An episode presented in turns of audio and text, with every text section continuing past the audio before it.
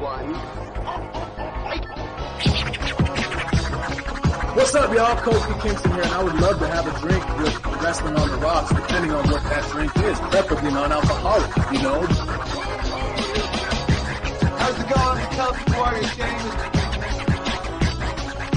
Soda. I would love to have a drink with Wrestling on the Rocks. Maple syrup.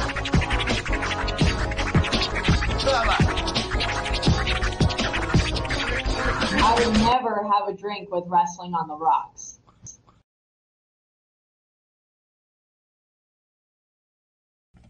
Welcome to the dive bar of the IWC.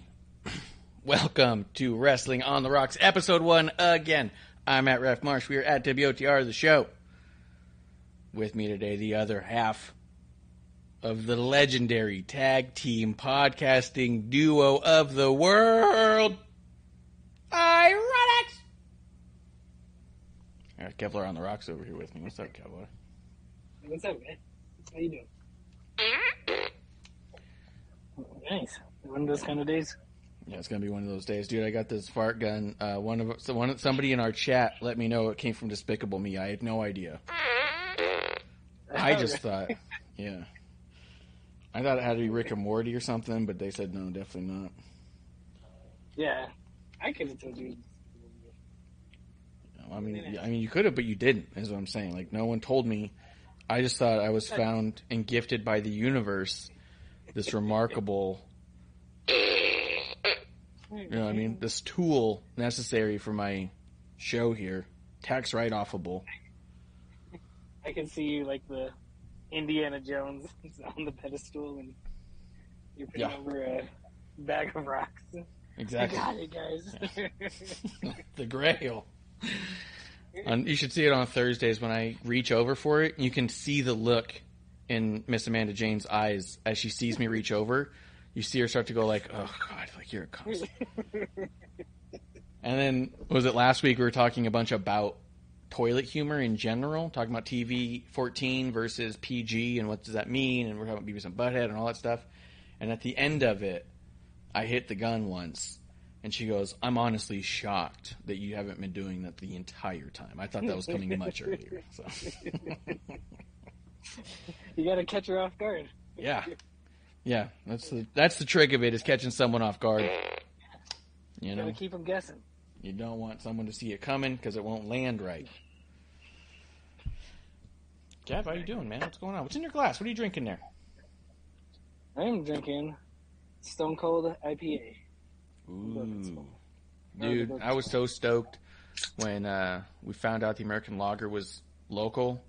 Right before I left for California, and then my birthday weekend in Phoenix, I went down there and bought uh, like twelve of the American Lagers and loaded up a cooler and was like, "All right, let's go!" Like I'm having these. Like it was awesome. And I love that lager. I thought it was great. It's amazing. I yeah. The IPA is good. I'm not a huge IPA fan. Yeah. The IPA is good, but the American lager is like, oh crap. Yeah, it was awesome. That, Uh, my brother now he lives. the Steve Weiser. Oh, exactly. Yeah, dude, hundred percent, dude. And then uh, um, my brother lives out in L.A. and uh, when I was out there seeing him too, he took me to all the bars he knew of that carried it. And we just had the same beer in all the bars, and it was beer I had at home in the fridge, but I didn't care. I'm gonna have Yeah. Stone Cold beers. and I was like, what It's a lucky thing! It's the experience.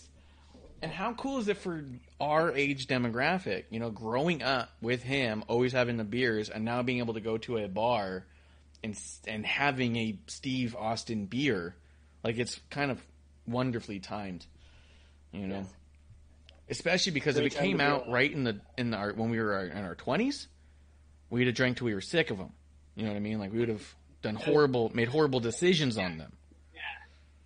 Now we're And we responsibly touch them yeah. after that. try to catch them. I was at one bar in New York, uh, and then we'll get to the wrestling stuff. But I was at one bar in New York where if you tried every single beer they had on tap, they would put your name on a wall and they would um, baptize you. Where you had to shotgun a beer, uh, and they would dump a beer on you while they're do- while you're doing it and whatnot. And uh, uh, yeah, and, and then you got like a shirt. And so I did it. It was actually my last night in New York. I had the last one. I go over there to do it. They hand me the fucking beer. I'm not good at shotgunning a beer. I fucking grab it and then Steve Austin it and just fucking. they were pissed, but I got my shirt, my name on the wall. Did you walk out of the bar with two fingers ablazing? Yep, yep, just like your son. Yeah. See you, suckers. See you, suckers. Yeah, yeah. Don't know where- One of my favorite moments watching your kid, like two years old, Vader walk his way out, two fingers in the air. See you, suckers. And I was like, "What was that?" And you're like, "We've been trying to get him to stop." Well, he did it in school, in his little Yeah. preschool. Their mo- yeah, they told me a few times that they went and picked him up, and he would like do that as school let out. yeah. He'd walk out, two fingers in the air, and see ya, suckers. So yeah, you gotta watch out for that one. Yeah, good. Perfect. So Uh, that- let- go ahead. Random question: that that beer or the uh, that place in New York, how many Yeah. beers is it that you have to try? It's a bunch. I don't remember. I want to say it's like 50 or something like that. So we can do it in a weekend. Is what you're saying? Yeah. Yeah, we can knock it out pretty quick.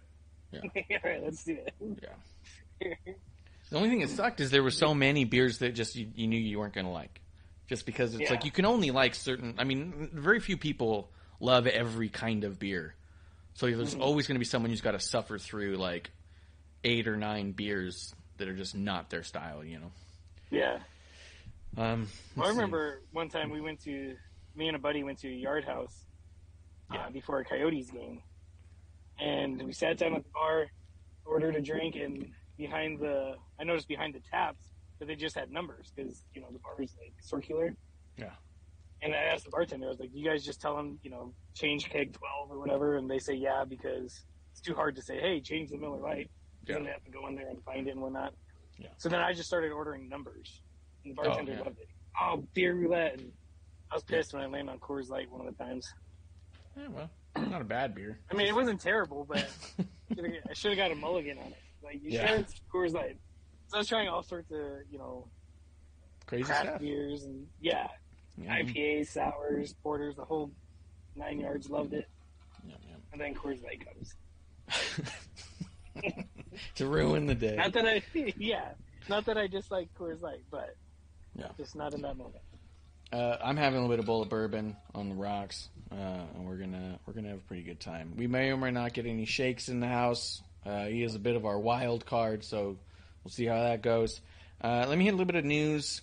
Uh, uh, producer lady brought this up to me at SummerSlam. Valentino Khan, the DJ who was uh, DJing last SummerSlam, uh, will be back, and he'll do it again.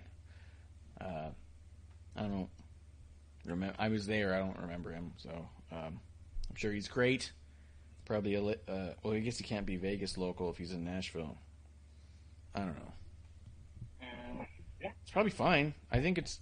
I don't know. I didn't catch him at all. I don't. But he's I back. didn't catch it either. Yeah, Must have gone Cool. well. People must have liked Yeah. it. If you caught it, you probably loved it. Yeah. I mean, good for him. I wish I could do that. Yeah, Get that's paid to attend SummerSlam. That's a good point. That's a great point. Uh, let's see. I am going to pull up real quick. Seth Rollins had a he put he put up a post. I thought we'd be worth it'd be worth talking about because I thought it was a pretty interesting uh, and neat uh, glimpse into the dude. Um, he tweeted out. Uh, well, I don't know if it was a tweet so much as I think it was an Instagram post. A picture of himself and then this underneath it. It said, "Hello, fine folks. I love interacting with my fans. You guys are the best. Your continued support of me and Black and Brave Wrestling Enterprise is what keeps our collective heart beating strong." Today, a couple of young cats saw my wife and me training in the back of the brick and mortar and stopped by to say hello. Unfortunately, I was right in the middle of a long workout. I was very harsh and abrupt in my candor. For that, I apologize. There's no excuse for that. And then he does say that if either you folks who who I was short with today are reading this, please come back another time. I'd love to apologize in person. That open invite is all inclusive too. Feel free to pop by the school. If I happen to be there, please just be cautious, uh, conscious of what's going on around you. Don't be deterred if I'm teaching a class or deep in the sweat game. It may take a few extra minutes, but I promise I'm down to take a pic or have a quick chat.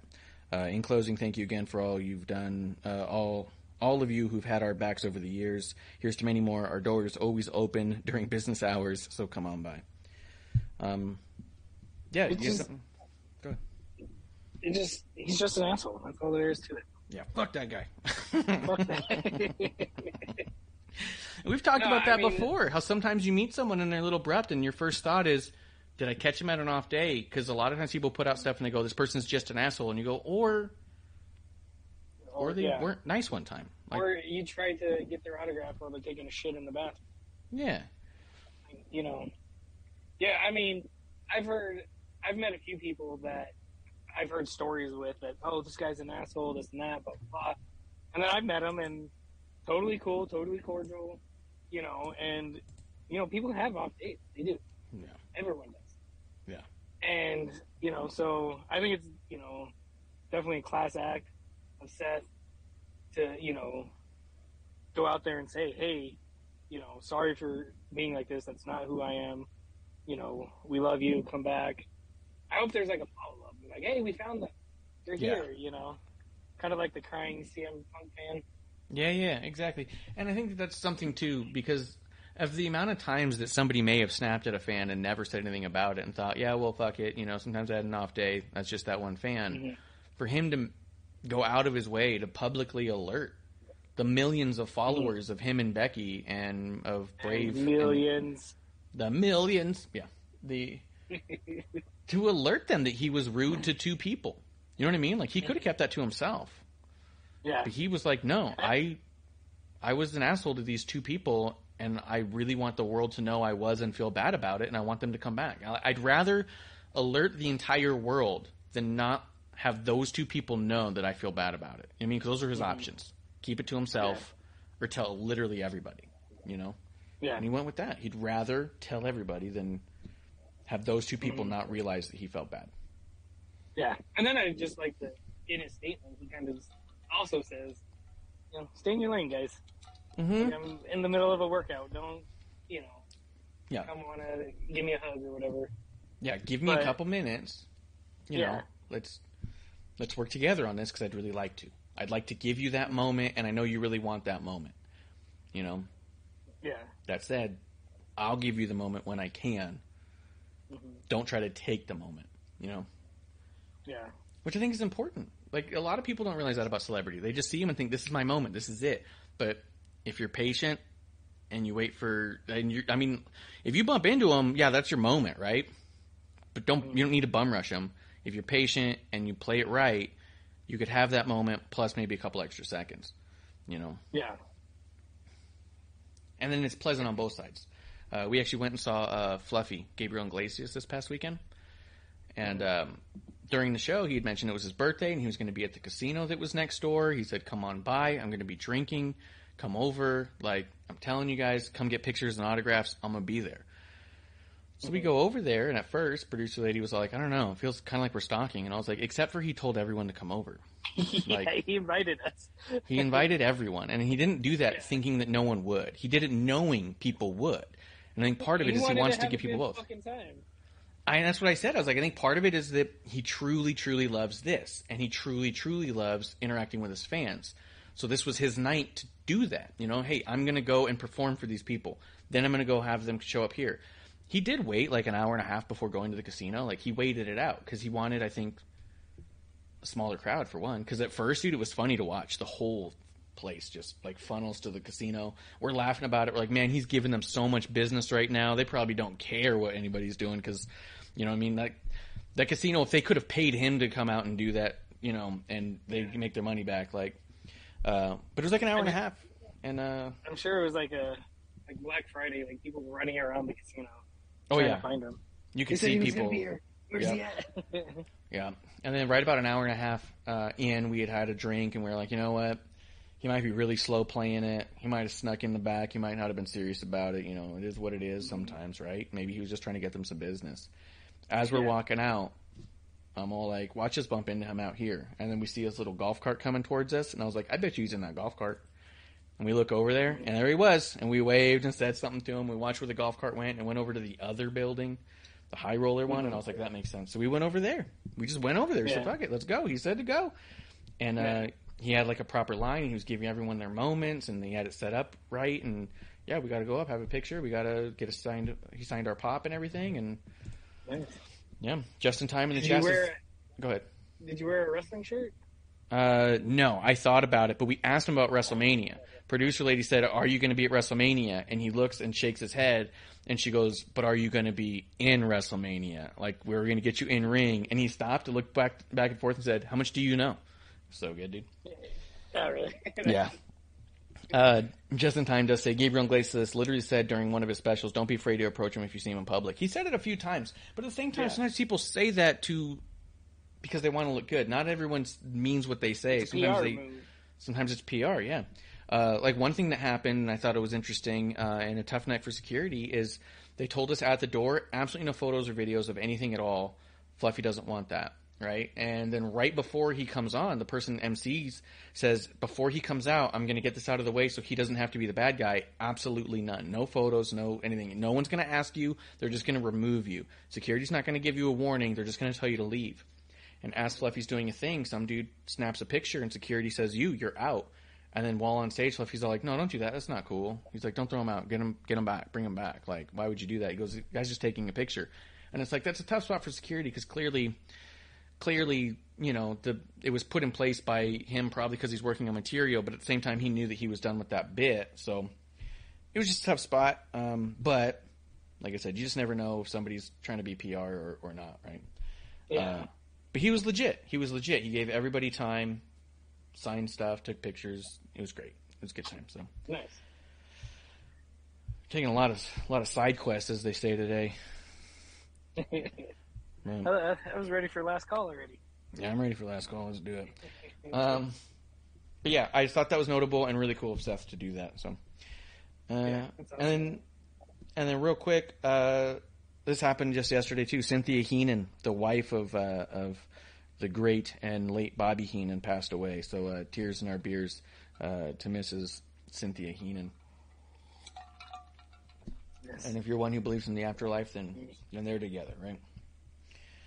Um, Hell yeah. and then the only other thing, uh, something you told me to go out of my way to see, and so I did.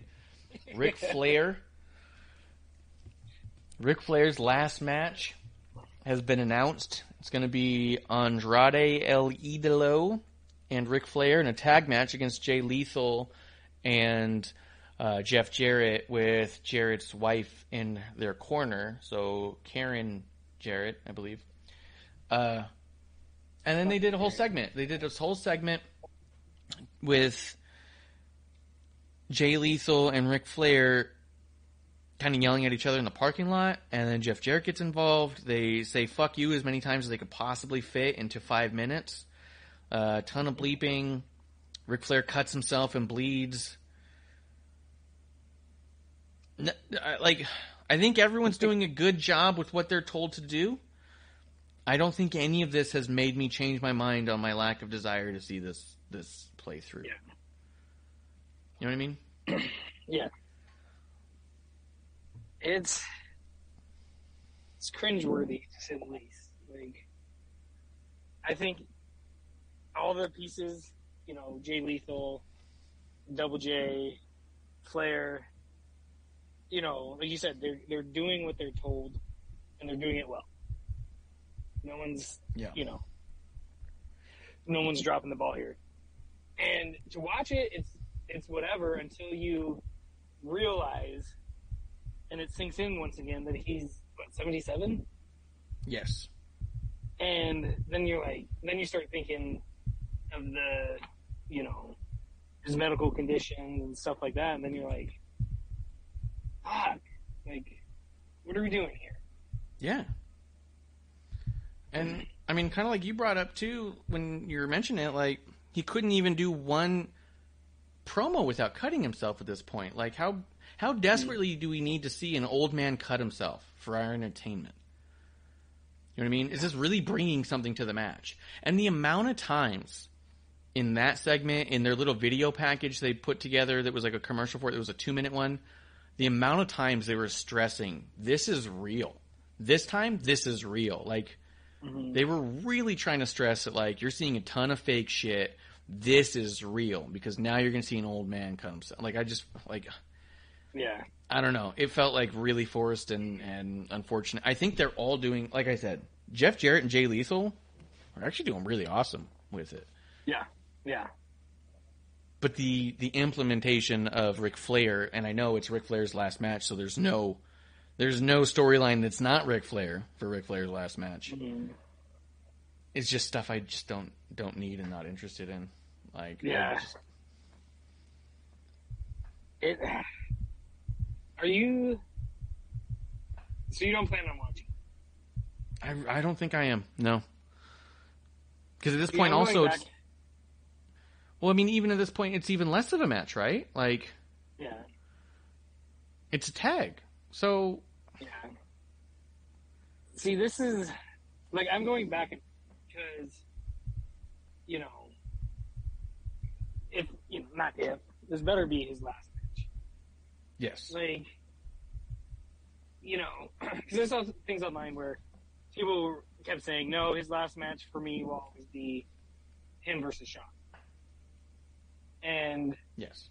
you know yes great match loved it you know loved everything about it and it's one of those things where like when people are sick and you know dying or you know have cancer or whatever and they're just a frail like version of themselves Mhm. a lot of times they don't want people to see them one last time because it's hey i don't want you to remember me like that Yes. your last time seeing me, you know, remember me how I was, type of thing. So it's like, you know, do we watch the last match and say, okay, I saw Ric Flair's last match, you know, when he's just, you know, this old man and a shell of himself, or do I just keep the Shawn Michaels memory in there and this is how I'll remember Ric Flair's last match? Flair's even said a bunch of times he regrets doing the TNA run. That he wished his last match was against Shawn. That afterwards, showing up in TNA and doing matches, he, he's regretted for his own career. So at this point, for him to go back and even saying in the press conference, "I won't be as good as '89, but I'll be as good as 2009." You know what I mean? Like I'll be better than 2000. Like I mean, fuck, dude, that was the that was the run nobody wanted. The 2009 Yeah. Yeah. TNA. You know? Uh, 13 years ago. Yeah. Justin Time says, I'm so concerned about everything going on with Ric Flair, and I'm not even that big of a Flair fan. Scary thing is, I believe I heard he's going to do uh, go on some sort of final match tour after this. Please, please know. And Conrad has said that he told Flair that he wouldn't promote or do this match or help him with it if he didn't swear to him it would be his last match. I think part of that is also the marketing of it. You're marketing last match. They're ta- making a ton of merch revolving around the last match. The last match uh, toy, last match robe, all that stuff is like they're monetizing the fact it's his last match. So I think part of it is that if Conrad's going to do all that and then it's not his last match, Conrad looks like a dick, you know, which Yeah. maybe he doesn't care about, maybe Flair doesn't care about. I don't know. I hope it is his last because I hoped that his last was years ago already. Like I don't. I mean, I guess I don't even know if I hope it's his last. I think I'm just beyond caring what he's up to. He's already become that shell of himself. And even the whole like, Yeah. trust me, it's real this time. This time it's real. In the press conference right before that, he said that he was going to put on the best match he could. He goes, "It depends on how much I get to practice with Jay Lethal." Well, fuck. Now you want to now you want to cut to the parking lot where it's a real vendetta. Mm-hmm. You want to post all these pictures of you training and practicing with him. Well, fuck. You can't back it Yeah. up now. Yeah. I don't know. I'm just. Yeah, and then Ethan knows. obviously, yeah, then obviously, like once again going back and forth on whether I want to watch it. Like, Yeah. if he does die in the ring, like everyone's nervous and scared about, it's like, fuck, do I want to watch that? Yeah. Yeah, it, the movie The Wrestler is a is a tragedy. Yeah, It's not a doesn't have a happy die. ending. Like, you, You just you know we did. Yeah. like, can you imagine watching that live and then all of a sudden it's like, oh fuck, fuck, fuck. Yeah, Like, it's it's crazy, dude. I don't yeah. I don't know, man. I, like- I hope for the best for all of them, and obviously we're not doctors. We don't know what's going to be best for them, but yeah, it's Yeah. Well, when, you know, we talked about it earlier, like, you know, when people, you know, hit a certain age, you know, they say that they're ready They're ready to die. They're ready to, you know, go on to the next thing or whatever. And you know, if he does die in the ring, like it's probably what he would prefer. Yeah, that's also scary too. Because just because it's what you prefer doesn't mean it's what we want to watch. Yeah. But, yeah, then that also gets away from the idea of it all, right? Because the whole idea is to, to entertain the crowd, right? I want to be out there and entertain the people. And then you go, you know what'll really get them going? It's like, fuck. right. Yeah, somebody know. literally go out on their shield. Lee. Yeah. No, it's uh I don't know, man. Uh they're doing it. It's going to be July 31st if you are interested in it.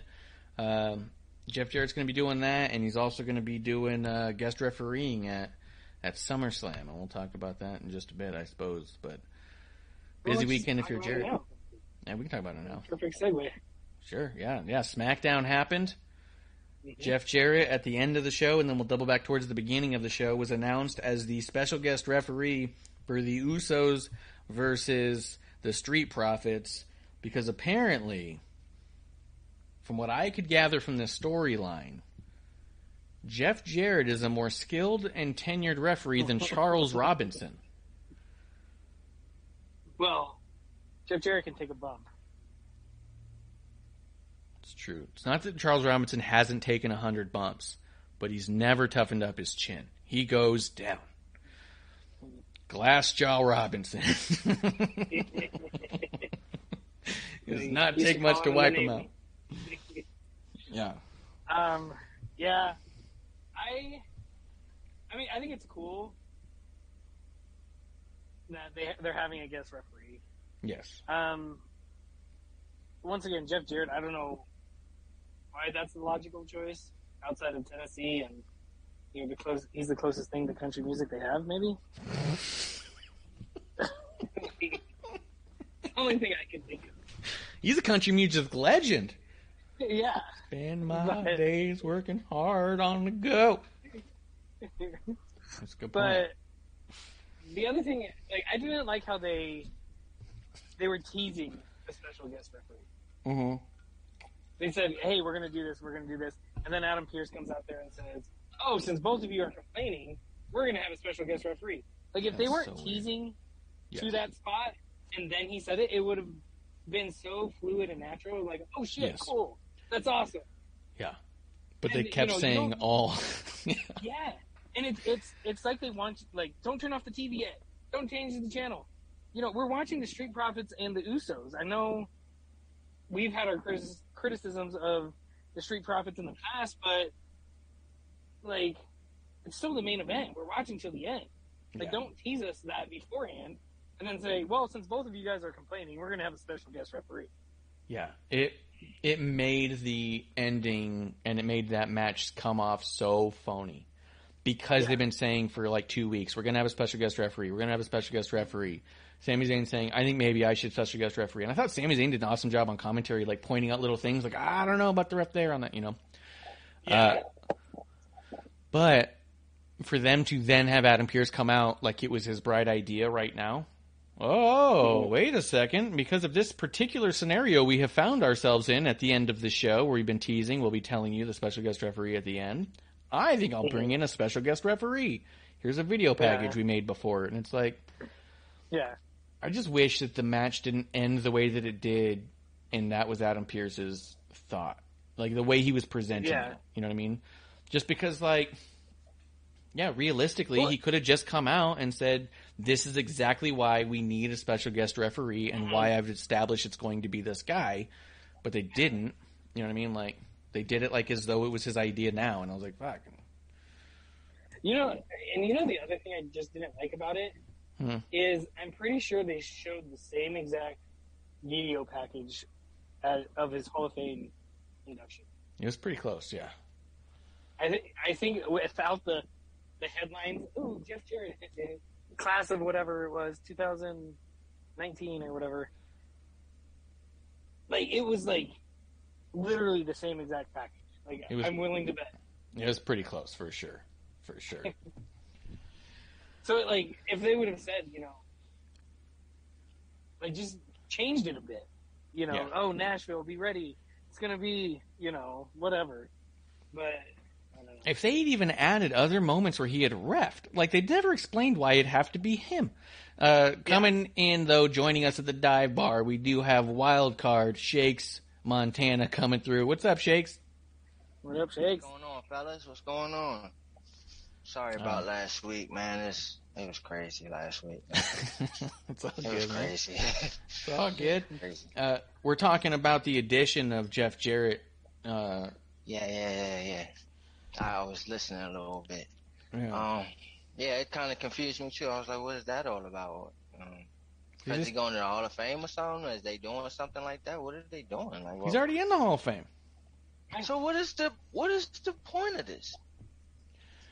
I I, just wish. I said yeah. that their their only correlation is that's the closest to country music since it's in Nashville. Yeah, it's the closest thing they got to country oh, music. Oh, okay, okay, okay, okay, yeah, okay. kind of get, yeah, I kind of get it now. All right, Nashville theme. Okay, I get it. All right, Yeah. Jeff Jarrett. That's Awesome. yeah, that's my guess. That's No, Pure it's the best guess. Yeah, that's the best explanation I could come up with out that I done heard. Yeah. So, Uh, Justin Time says they literally made the ref so incompetent just to justify needing a special guest ref. It should have been a better stipulation than that. And I'd even I'd even flip that on his head just a little bit and say that that you also don't need to make the refs look incompetent to justify needing a special guest ref. And they'd already announced a special guest ref before making the refs look incompetent. So they did it backwards.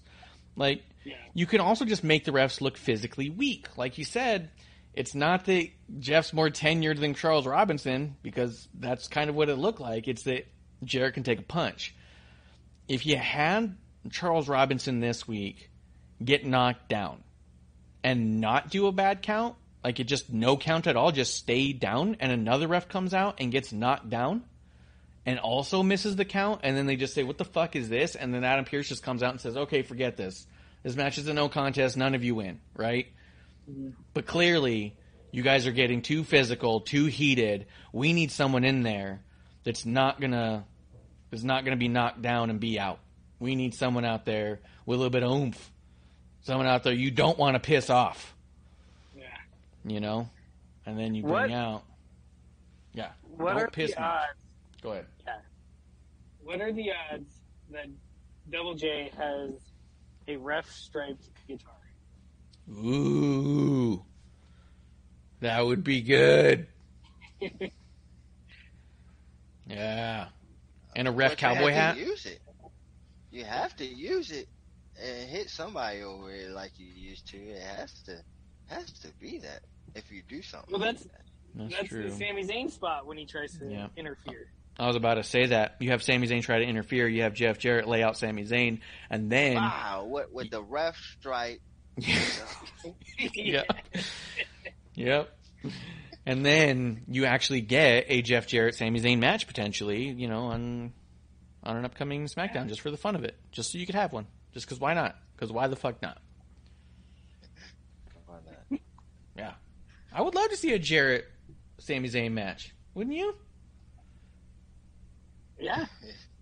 Because Jeff Jarrett's Sami not Zayn- like he's not not doing Zayn anything. Can sell it.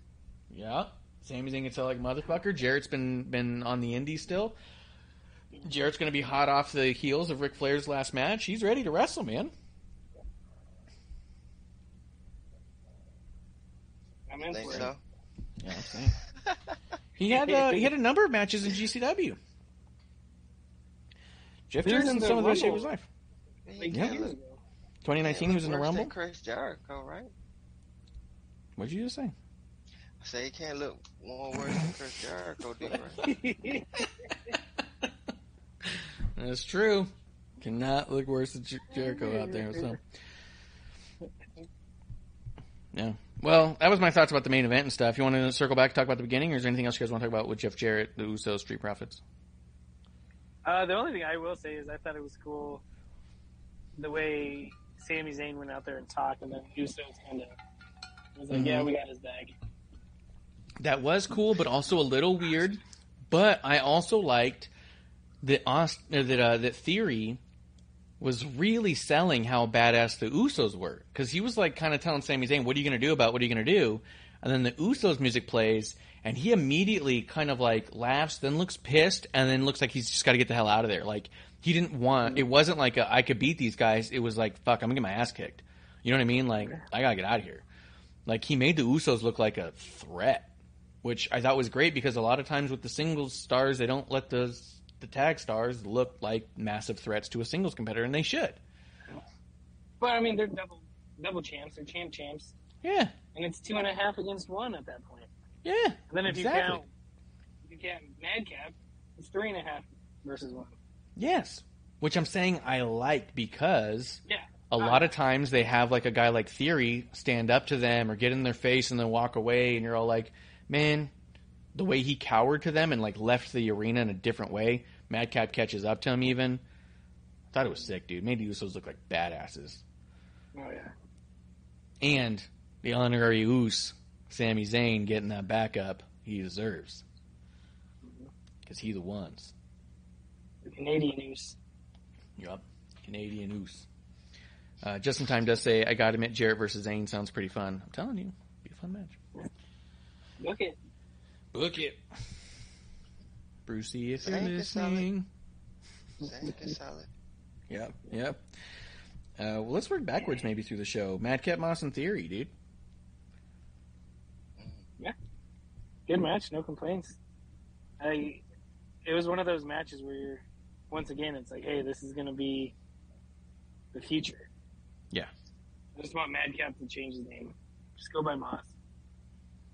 No more Madcap. You know, What about Riddy I'm Mo? glad you said that.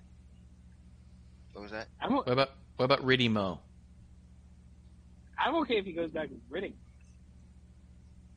Riddick Mo sounds like Ice Ice Shammy. Yes. Yes. Shakes, what were you gonna say about his name? Do you like Riddy Mo or no? No. Come on. What's going on here? but I, I like what uh, Kev said. Um, yeah, this was um about the future, Mm. so I like that, and this was a glimpse of something that maybe main main events in uh, WrestleManias in the future uh, years down the line. It could. But um, I would say is I remember coming when we when I first came onto the show, and um, I wasn't a big fan of the jokes, right? Yeah. And I said, look, man, he's impressive if Yeah. he can cut that bull crap shit out, right? Yeah. He did. He got rid of the suspenders, everything that I said. I ain't like scrap that. It kind of did that, and um, it's it's paying dividends for him. It's paying so, too. dividends for him. So Yeah. yeah, We were saying that too, uh, as early as episode one, I believe, where we were saying that this version, this previous version of Madcap Moss, wasn't going to be his final form. It was going to set him up for whatever was next. Next was going to be They badass, say that. and that's what we got. Badass Riddy Mo, as we call him. Uh, we do Oh, not you, call you him just that. gonna ride with that name, huh? You ain't letting that one go. He's Uh, gonna come out with Riddy Mo shirts next week. Yeah, I'll make a Riddy Mo shirt. Riddy Mo money, Riddy Mo problems. Is what I'll put.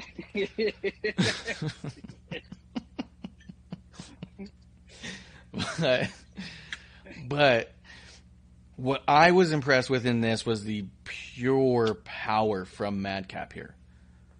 Like, there's a number of times where it was just like, you don't worry about it, theory. I'll get you there. You know what I mean? And he was just slamming him on his back, putting him where he needed to go. Even so much so that there was a spot that, for whatever reason, they missed. And Theory lands like sideways on on Moss, who grabs him by one leg and hoists him back into position. Mhm. It was incredible. I, I mean, so much so that like Michael Cole started freaking out. He's like, "Oh my god, the pure athleticism!" But when I was watching it, I I out in in my own house alone was just went like, "Oh my god, like that was incredible." And then they didn't even replay that bit; they replayed the bit after. But it was like that save was amazing. Yeah. His fucking power. So yeah, I ended up coming out of this really impressed by both dudes and just the absolute force that's going to be Riddy Mo. No. No more Rudy Mo. Did you guys notice that catch? Where you grabbed him by the leg and just hoisted him up. Yep. Yeah. No, that was that was amazing. You could tell it was a bit of a missed bot, botch, and he's like, "Nope," you know, pulled him back yeah, up, I know what you're talking about. and yeah, it was it was amazing. It was. That dude's But- strength. I don't know. It just seemed to me like trying to do too much and trying to impress, but he recovered. So Yeah. Unless I mean that recovery. For whatever reason, they were trying to do too much, and it was about to fall apart. And his recovery was, yeah, yeah, yeah. "I'll just power you up, man. Don't worry about it." Like Jesus, Right, that guy's right. strong. Right. Let's see. We talked about the Sami Zayn stuff. Justin Time says Moss has done some pretty good work since getting away from Corbin and not being a goof anymore. Just want him to lose the madcap and go back to Riddick. I don't know Yeah. Justin's problem with Riddick Mo. I'm gonna be honest with you. It's kind of offensive. kind of Not gonna let that go, folks. uh, let's see. As we work backwards as well, the McIntyre stuff with uh, Sheamus. Or, Sheamus, Butch, and and I keep on saying Riddle. That's not his name. Yeah, Just I'm fucking. drawing name. him back myself. Wait, uh, Why am I fucking? this is bad. hold on, hold on. What's the dude's fucking name, dude? oh, uh, God, dog, y'all made me forget. Yeah, what's going on? What's that guy's name? You got Butch, you got Sheamus, Ridge Holland. There you Ridge, there you go. Yeah. So we had Drew find him to versus Ridge. Bruiser. Yeah. Bruiser, Yeah. Ridgy Ho. go. Oh, no. it's gonna be one of those days.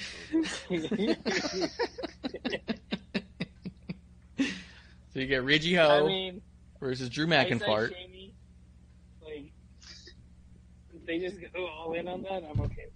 That's a good point. I'm okay with Reggie Ho. Yeah, that'll work.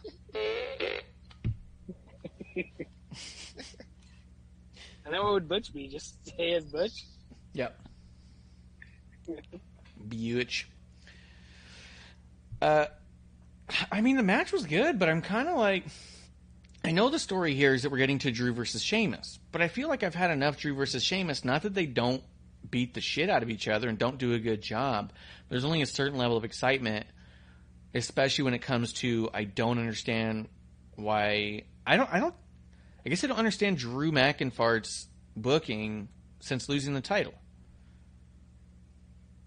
Especially given he was in that triple threat against the the bloodline and then just kind of goes back into this hole of mid card and he's feuding against a tag team. Like I don't I just don't understand what we're doing or why I should care too much about it. I think I keep seeing stuff like this from Drew and I just keep thinking, well in a few months he'll be doing something cool, I'm sure. You know? Oh, Well, I think- oh, no, hope. See, I think the thing with Sheamus and Drew is that their excuse me, their matches are too are spaced too close together. Yeah. Or at least it feels that way. You know, it feels a lot like who was it, Brock and Roman? Where it felt like every pay per view was Brock and Roman like a year ago or two years ago, Yeah. three years ago maybe. But yeah, I Or even Seth and Brock started feeling like it was happening a lot. yeah. I mean, But I at just- least those yeah, were like I top mean- of the card. This is like mid card over and over. Yeah. Listen, the whole thing that I don't like is that it's building up to Clash at the Castle Yeah. or whatever it's called, and he already said that he's going to go for the title there. Yeah. Wanted it out. Yeah. Yeah, and it's not. I'm not trying to disparage Drew or Sheamus because I do think those dudes put on banger matches Oh, together. they good, yeah. Mhm. You know, and I do think that they come off especially violent against each other because of their history, and I think that that's fantastic. and I think that they're doing a good job with the story specifically. But I'm having a really hard time finding myself being invested in it. Outside of just Yeah. thinking those dudes are probably going to beat the shit out of each other, it's not one where I'm like, I can't wait. It's one where it's like, oh yeah, I guess whenever they say it's happening, I'll probably watch it. I guess. You know? My assumption. Yeah. my assumption. People are. You can't be repetitive in this world. Yeah. Like, and especially in this time today, like people want to see what's new, something that's all. Like, give me an all moment. What's the viral moment? Give me Yeah. something that's out the realm. You keep on showing the same old thing over and over and over again, the people gonna get tuned out. Yeah. You have to come But- up with something new.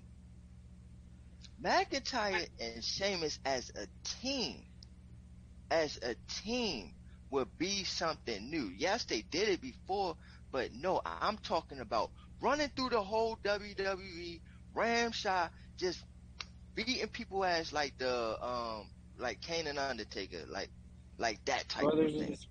Yes. That's something new, something fresh we have not seen. That's what they need to do. That's my assumption. And see, I, I agree with that 100%. I've been saying Sheamus and Drew need to be a tag team. Drew needs to be, or not even a tag team, just Drew needs to be a part of the Bruising Roots or whatever they're called. They do. Mm-hmm. And they, but the, the thing is about, the only thing about the something new that I will argue about is how many times have we seen Sami Zayn and KO go head to head? Right. And the only difference is, is we care about it or we're enjoying it. Yeah. I think the storyline and the build up to that between, you know, Sheamus and Drew is just not there like it is with Sami and KO. That's true. Uh, Justin Time says the SummerSlam match is just going to be them beating each other up for the enjoyment of watching them beat themselves up. It's obvious Drew is winning and going to Clash of the Castle. What if they fuck around and make it a triple threat at Clash of the Castle and Roman stacks Drew and Sheamus like he did Edge and Daniel Bryan? So they can re-release the stack him and smash him shirt. 2.0. Man, is my background loud? Could y'all hear something in my background? No? What are you doing back there? Right. No, no, no. The TV was kind of loud up Oh, there, oh, man. yeah. And I, I ain't wanted to be in your background. That's all. Mhm. I was about to say, "Hey, mama, Yeah. Sheamus, services." Turn down your stories.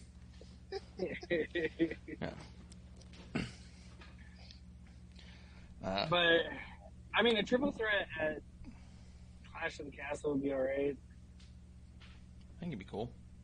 But how how do you get there? Also, how do you get there without fucking it up, knowing the Clash is happening after SummerSlam? Because we already have, we're doing Brock and Roman at, Su- at SummerSlam, and we have Theory going around saying he's gonna insert money in the bank. You know, I got a new theory on that. go ahead. No pun intended.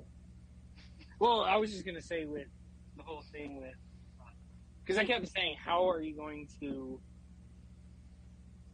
you know, have Theory look like a legitimate threat while having a U.S. title match against Bobby earlier in the night, Mhm. while also trying to cash in, and I think there's going to be an injury to Theory, so he can't cash in. Oh, I think during the Bobby match, Bobby wins, but Theory gets hurt somehow.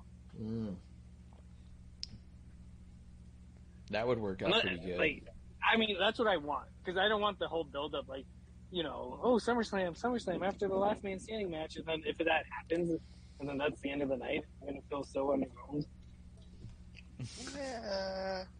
No, I and I kind of agree because it takes away from okay, like look, we all know, and you, I mean, people are not that dumb. I mean, I definitely met some dumb people, but people are not dumb that you can sit there and and actually have that like that point. You mm-hmm. have to um my bad, I lost train of thought. My bad. Go ahead. what if what if this is where we get the Jeff Jarrett Sami Zayn spot? What if Theory starts to run out to cash in on Roman or Brock? Sami gets in the way of that Jarrett comes out and gets Sami out of the way of Theory because Jarrett's the office man, right? And he works on behalf of Vince, and Theory's Vince's chosen boy, and you know what I mean. Like you could then work a work an angle there where Jarrett's a, an opposing force. Ooh. What about a, a fast I think that's where my point was going to. Um, cause like, uh, just to keep on pointing that out, right? Like Yeah. to keep on throwing that, like, oh yeah, after that that major match, I got that that briefcase that I'm going to cash in. Like to keep on saying that, like, there's no, again, no off factor, no, oh my gosh, it, it what if it happens this one? Or what if it happens this one? It's like you keep on telling us this is the mm-hmm. moment. This is Yeah. the time. And for us to have that beast of a match, that beast of a match, that they're going to whip each other's ass in that kind of match. It's a last man standing. And Mhm. can we, either one of us say, I can see Brock being laid down for 10 seconds? No. Can either one of us sit there and say, I can see Roman Reigns getting beat down for 10 seconds? No. None of them you can sit there and say, I can see him being laid out for 10 seconds. So that match right there, the battle of the wits, and then to sit there and have a cash in by theory? Come on, man. That, it, it just, you can't pull that over on the people, and that was my point of it. Thank you, Yeah. Ken. Mm. I, mean, also if you have Jeff Jarrett in the in the other match as their guest referee, he could come out in the main event too and suddenly be ref there, right? Make a big stink out of what he's doing, you know. I don't know. Oh yeah, because he's not gonna be the ref there Not at the main event. Unless he's gonna be ref earlier in the night. unless they pull like a WCW NWO thing where the ref gets knocked down That's what I mean. And, he then comes running Jeff out. Jarrett's like, yeah, I can see that. With the stripe colored guitar. It's- Yeah. And then what about he? What if he starts counting fast on the ten count? One, two, Yeah. three, four, five. Like trying to trying to get a dude Yeah. out, and you're just like, oh shit, what's going on here? Like you can get some heat there. Yeah. Well, see, and the, the other thing that I don't like is they keep talking about the last man standing being brutal, and yes, it is. You know, and they're like, you know, they're going to be down for ten seconds. And my whole thought process is, yes, but the winner's going to be standing there. Mm-hmm. You know, because they're like, oh, it'd be a perfect time to cash in. Well, the winner's standing next to the downed opponent. Yeah. So how is that perfect? You you know, Because the be- idea is, unless the winner's dominating like that much crazy, yeah, yeah, he'll just be a lot slower. Uh, We're going to see some nine counts before we get to a ten count. You know, so the idea is going to be like, hey, they're staying down for longer than three their seconds. weekend. Yeah. Yeah. But I mean, they could pull it off. If Theory does cash in on SummerSlam, depending on how they pull it off, it could be great. Because like, what if they do like a whole like Seth Rollins music hits, and they're like, "What is he doing out here?" And then Theory comes from behind. Yeah. Because they tease that little, hey, let, you know, come here, young blood. Let me show you Yeah. what's up. Like, you know, they can play it off several ways. They, there could be a whole like, what was it, the Authority? hmm Jarrett works for. yeah. You know, They they really could they could do a lot with it. Like, I'm getting uh, pretty fucking hyped for Seth- SummerSlam right now. I'm be honest with you. Seth, Theory, I put Kevin Owens in there, you know. hmm Yeah. This is getting me all excited for SummerSlam. SummerSlam's gonna be pretty dope. 'Cause I Like they could wanna- put a badass. Like I, Shakes. I've always Corp- wanted factions. Like I've been faction hungry. Me too, man. That's why we Like- don't along, man. Yeah. Love Like- factions. They could put a badass authority faction together like that. Come on, man. Like uh, authority slash co- uh, corporate. What was yeah, that? the corporation. Corporation, man. Like, man, that would be crazy because they would have guys like of stature of uh, Sami and uh, uh, Kevin Owens and uh, Seth uh, Theory. That would work. Keep talking. That would work. And, and McMahon, like, those are his hand-picked guys, and you know, they they do his biddings and his dirty work. That can work, man. Yeah. So I, I'm I'm a huge faction dude too, um, and I think that will really be awesome. Or you can, if, if you don't have Vince, you can have Triple H as like the Triple H. guy, yeah. Yep. Even though he doesn't wrestle anymore, and that's unfortunate that he has that way. Mhm. Felt like he had to retire, but um, yeah, like he can go ahead and lead that faction and. That will be something new. We Yeah. need refreshments. I'm on board. Let's do it. Yes. You know, Kev, we should be the writing team for WWE, man. Me and you, I mean, and you, man. We'll crush I think it. we can do it. Yeah. Yeah. We're pretty sure that Bruce listens, just based off of what Yeah. we've seen in the past. So Bruce is a drinking buddy, we say. Mhm. Uh, yeah, I'm into a lot of that. I'm in a lot of that. Uh, let's let's keep moving a little bit though. I want to know what you guys are thinking of Lacey Evans. Mmm, good one. Wow, that was not the. res- I did not expect that. That was a twist. That was something I didn't expect. Something new. Oh, Refreshment. And the way you say refreshments is unnerving. Just kidding. That's what I do, man. what, so what do you What do you think of the day. of this presentation of Lacey Evans? You ask me? Am I going? Yeah, sure. Yeah, go ahead. Okay. So. You won't fucking All right, hoot uh, at me. Almost gave you a Ric Flair. Woo! Yeah, yeah. but um, yeah, I like this. I like this. Okay, because you remember we was talking about this, and I was bored with it. I'm like, oh, come on with this. All right, man, what are you doing? I, I understand y'all trying to get the sentimental value going on. All right. Interesting twist there. Interesting, because she wasn't getting that feedback. She wasn't getting that sentimental value. And what perfect way but to make her a heel and say, Oh yeah, I don't appreciate that. I just poured out my heart to all of you. For six, seven, eight weeks straight, I gave y'all my story. Y'all don't appreciate that? Oh, oh, oh screw that. I'm I'm out of here. Yeah. Awesome Yeah. job, Lacey. Awesome. That's what I'm talking about. Something new. Refreshment. And I think too that this is the most comfortable she's ever sounded on the mic. She's coming off real smooth on the mic. Like she's always been a decent talker for sure. But I feel like this version of Lacey's coming off real natural. Like it's fucking cool. That's what I felt like. Shake, Shake sounds like a Mentos commercial. Yeah, he does, dude. They gotta hire me, man. I'm trying to get Mentos money. Fresh I don't Shakes. Man. I'm hungry, y'all. Yo, I'm doing like seven shows on YouTube, man. I'm looking for the money, y'all. Mentos, Skittles, all these. Yeah. Look, Refreshments. refreshments.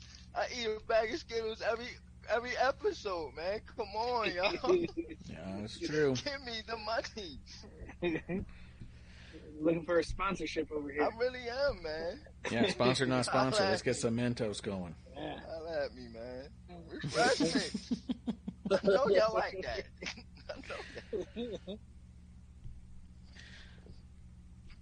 Uh, But go ahead. with Lacey, yeah, I, you know, like you guys said, like the the baby face, the you know, look at me type of thing just wasn't hitting for her. The crowd didn't care about it, so I'm glad that they didn't push it any longer. I think you know, twist it up, turn her heel, and you know, basically just a fu to everyone. Like, I wouldn't be upset even if she joins like Judgment Day or something like that. Right. Well, I think she's bigger than that. I think she's getting bigger than that. She's getting Yeah. bigger than the Judgment Day. I like the I like the um part where she came out and she didn't get the uh, the, the the feedback that she wanted. She said, "Hold on, let me try this again." Yeah, so she comes back. I was so confused on when that was happening. I was like, But what is she doing? I was like this. Yo, I swear I sat there and I was like, "This is genius." well, I was watching and I was like, is this supposed to be during a commercial break? Like, you know, what the fuck's going on here? It's like no, she don't like that that re- response, man. Yeah. That was something I would do. You know, Like, hold on. That wasn't loud enough. Wait, let me. I'll be right back. Start my music over. Yep.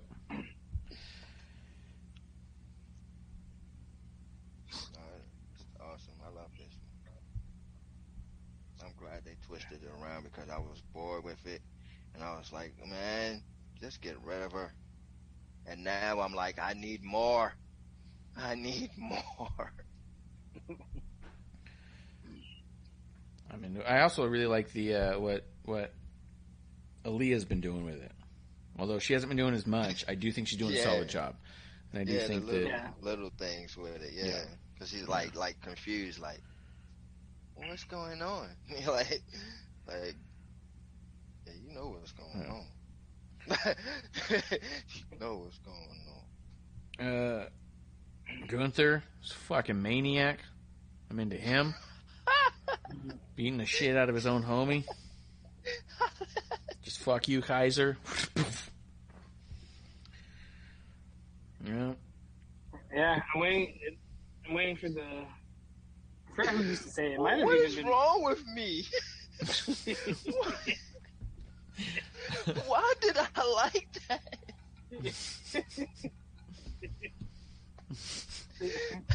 When people was like, "Oh, poor him, he's being bullied,"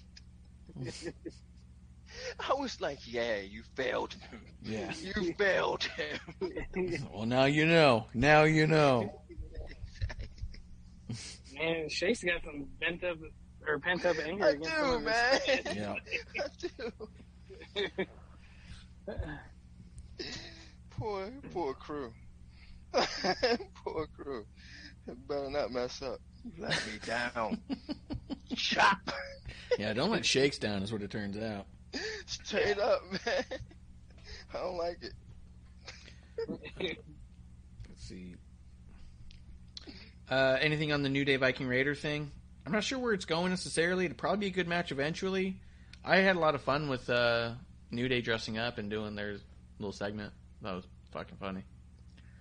Yeah, I mean, it was just typical comedic New Day, and Yeah. like, yeah, I'm okay with it. I think, I think it's here to put the Viking Raiders over. Mm-hmm.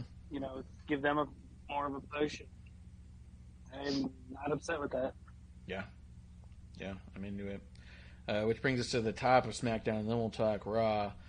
Uh, right before the the the opening promo, or right after, I should say, but before we get to it, we had uh, uh, Liv Morgan and Natty have a match. I thought it was a pretty Yeah. solid match. There was some pretty obvious miscommunications at certain points um, which was kind of a bummer to see. But overall, I don't know. Maybe they just need to slow down at moments because I think overall they have good chemistry, and I think that the stuff was looking clean when they hit it. But there was a number of times where it looked like they weren't sure what they were doing. yeah, You know? Uh, yeah. There was a lot of criticism on the interwebs, Yeah. and uh, it's tough when it's.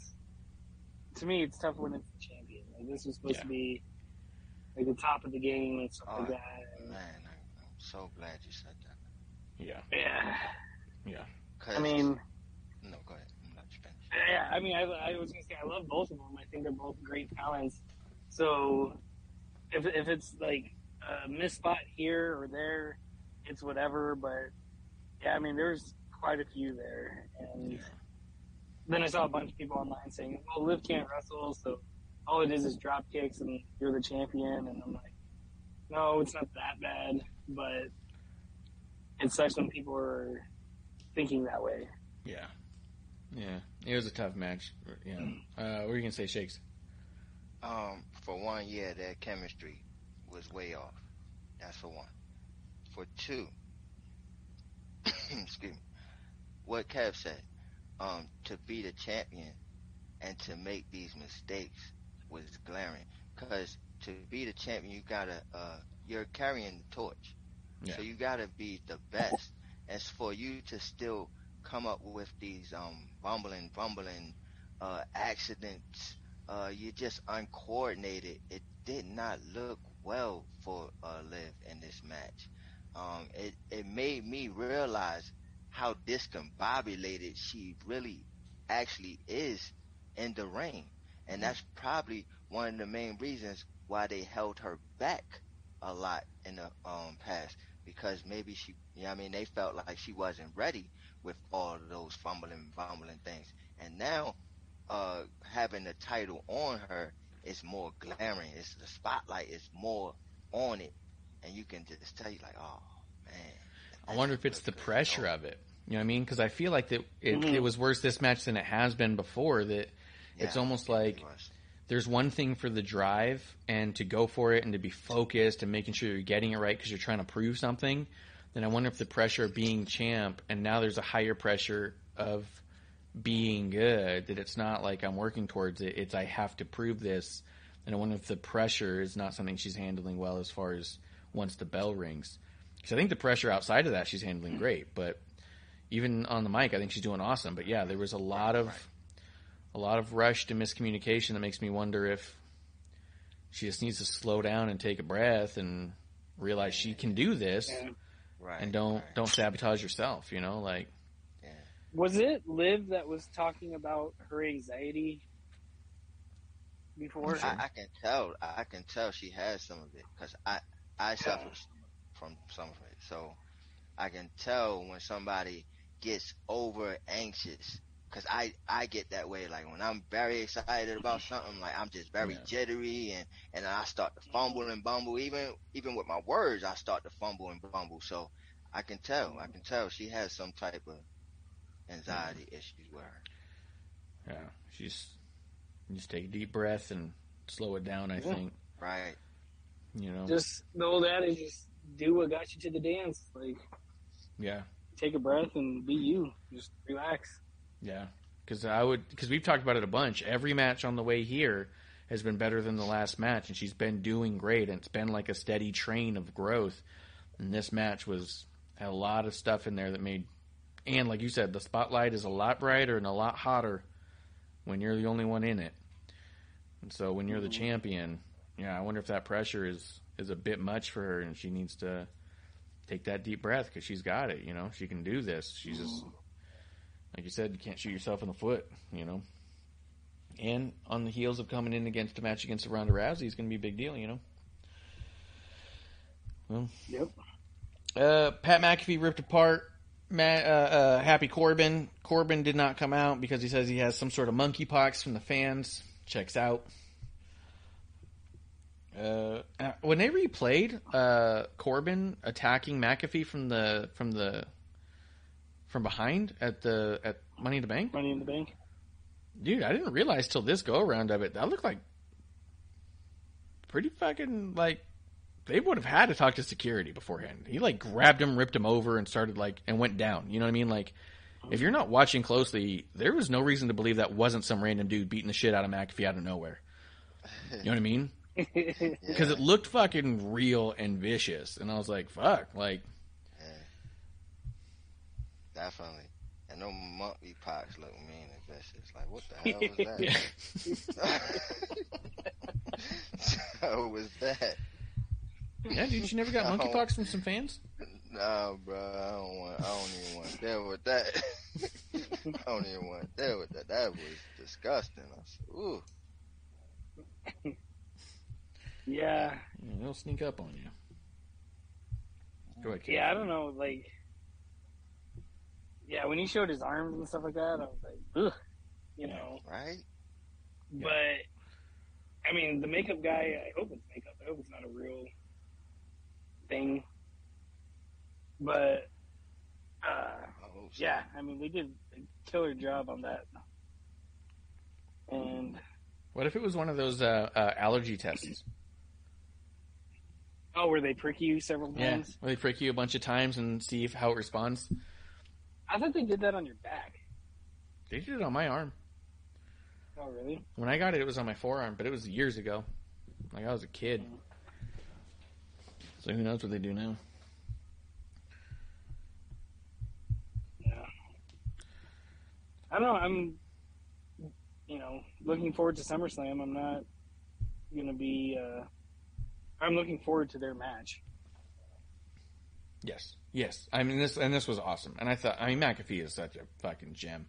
He's so good. Yeah. And him and Corbin going back and forth. I like them bringing up the old stuff. Yeah, awesome. yeah. Being uh roommates and Yeah. teammates. Yeah. I didn't I didn't know that. And uh that was I- that was awesome. I do love being a fucking Arizona Cardinals fan. That he like shit on the Colts being soft, and that's why he went to the Cardinals. Yes. I, I love that. I ate that up. I was like, fuck yeah. Yeah. You're goddamn right. You're goddamn right. Some glory there. yeah, I loved it. And Yeah. also, Corbin's shirt, uh, Money in the Bank, the "Wanna Get Lucky" shirt. Mm-hmm. Like, they need to make that a fucking shirt. They did, dude. They had a few of those Get Oh, Lucky did they? shirts. Yeah. Yeah, yeah. Limited- Except limited offer. I don't. Well, right now, if you go to the WWE shop, it's completely different than it was before. It's got just a fraction of the stuff on it, and nothing's been on the WWE auction site for almost two weeks. Like, oh, really? it looks like they're going through a massive website change, and hmm instead of what some companies will do is build an entire website on one server while they're using the current server, and then one day flip servers. It looks like we're watching them rebuild it. Nice. So. So we just gotta go keep checking it, and when they fuck up and something's on sale for a dollar, That's what I've been looking for. But they got I can't even find a clearance section anymore. Like remember Oh, how we looked just a couple days ago? We saw all the clearance stuff. Nothing there is on Yeah. clearance. There is no clearance section. Like a bunch of that stuff is gone. There's nothing under like Bayley. There's nothing under like Sami Zayn has like one shirt now, and he had like three or four. There's no Pat McAfee shirts. None. Which is crazy because two weeks ago they had like 14. You know, they had a bunch. They had like SmackDown, and they had fucking all the WrestleMania ones. They had the Make Opportunities Matters thing. Like it, it was a bunch, and now there's none. There's only three Cody shirts. So all the other like the hats and the sweaters and all that stuff's just gone. I'm telling you, they're going through a massive overhaul, and it's weird. So we'll see what happens on it. yeah, I'm on it right now, and it's looks like yeah, there's nothing. like nothing. Yeah, I put in Corbin, there's nothing. yeah, It's weird. fucked up, dude. Something's up. Something's up. We're trying to spend money, and they won't let us. Yeah, Jerks. yeah. There's there's only Take our money. there's only 19 Cena things. Yeah. No, there's Uh, like 300. Uh, anything else on SmackDown? You guys want to talk some Raw? Yeah, we can get the raw. Pause. Yeah, give it to me raw. Yep, yep. Raw opened up with Titus O'Neil. With the PR Loved it, the statement of the year. Yeah. That was Ambassador. Yeah. Producer lady was Oh, asking me as oh, we are oh. watching it. She goes, "Do you think this is like because of all this? Like this is a direct message to the stockholders?" I was like, "Probably." I don't know why else they would do this. Because it was Well, PR I- as I- fuck, dude. hundred percent. But I just loved it because we've said it a hundred times that we watch wrestling to get escape the real world, escape reality for a minute. Like Mhm. you know, jump into our little favorite little soap opera, if you. Yeah. And like he said that he's like, you know, this is why we don't talk about politics. This is why we don't do that. You know, Right, right. Like, fuck yeah, And race and we're all here just to have a yeah. good time. Yep, yep. Put all that behind you, all your hmm your religion, your race, everything. Put that up behind you. Look, we're here to have a good time, and I love that. What Daddy said that man. That was Yeah. that was Yeah. awesome. Yeah, it's like I Fraggle Rock. That's you know- that's what it's been for like ever since I've known it. Yeah, Yeah. It, it's been that way, you know. Yeah, just put away your differences. This is what we have in common. That's a fact. Build on that. Yeah, that's a fact. Yep. Yep. That's what we do here at the Dive Bar of the IWC. We tell everyone their ideas are terrible. Yeah. Listen to us, and that's it. Just listen to That's us. it, man. No, yeah. Obey. Hire us for the writing team and give me the monies. Y'all see me Yes. working, man. Uh, uh, after that, though, we did end up with uh, uh, Belair, Carmella, and Becky Lynch. Becky Lynch had a promo there. We ended up with the Carmella uh, Bianca match. I liked that they made the stipulation that she could lose it on count out because then Mhm. shitty ass, marmy Carmella just kept trying to get her counted out. So scummy. Dude, this whole opening was awesome. Just weasel shit. Yeah, weasel shit. Yeah. Yeah. I like and when it's uh, funny, right? It's funny that she doing things like that, right? Yeah. And then she got the back up on the commentator. You know what I'm saying? Like Oh, her yeah. husband is commentating, Yeah. so he's just he's egging it on. Like, and Yeah. then what's so crazy is like when he say something about her, like she'll come back on the next show and say it. Like um this this week when she said uh what was it something He's a something about her badass- ass. yeah, badass Yeah. with a great ass. Yeah, and he said that the week before. So Yeah. I like that. That yeah, they like simpatico. That's my new Yeah. word, y'all. I love Yeah. it. But yeah, simpatico. I love that. I like the fact that they are that. Uh, Yeah, I mean, yeah, like you got Corey over there with her back and stuff, and like I love that, you know, because at first, you know, going back several weeks with the whole mask thing, and she was putting on that mask, mm, and it was like, oh, I don't want to mess up my face, and like, you know, this is stupid, heel shit, you know, blah blah blah. Then for just to be purely translucent that it was for her wedding, like she didn't want fucking black eye on her wedding. And mm. saying, cool, that's you know, and then Corey just dismissed it. Like, oh, I got that insurance policy. We don't have to worry about that anymore. And Which is actually ties into their podcast.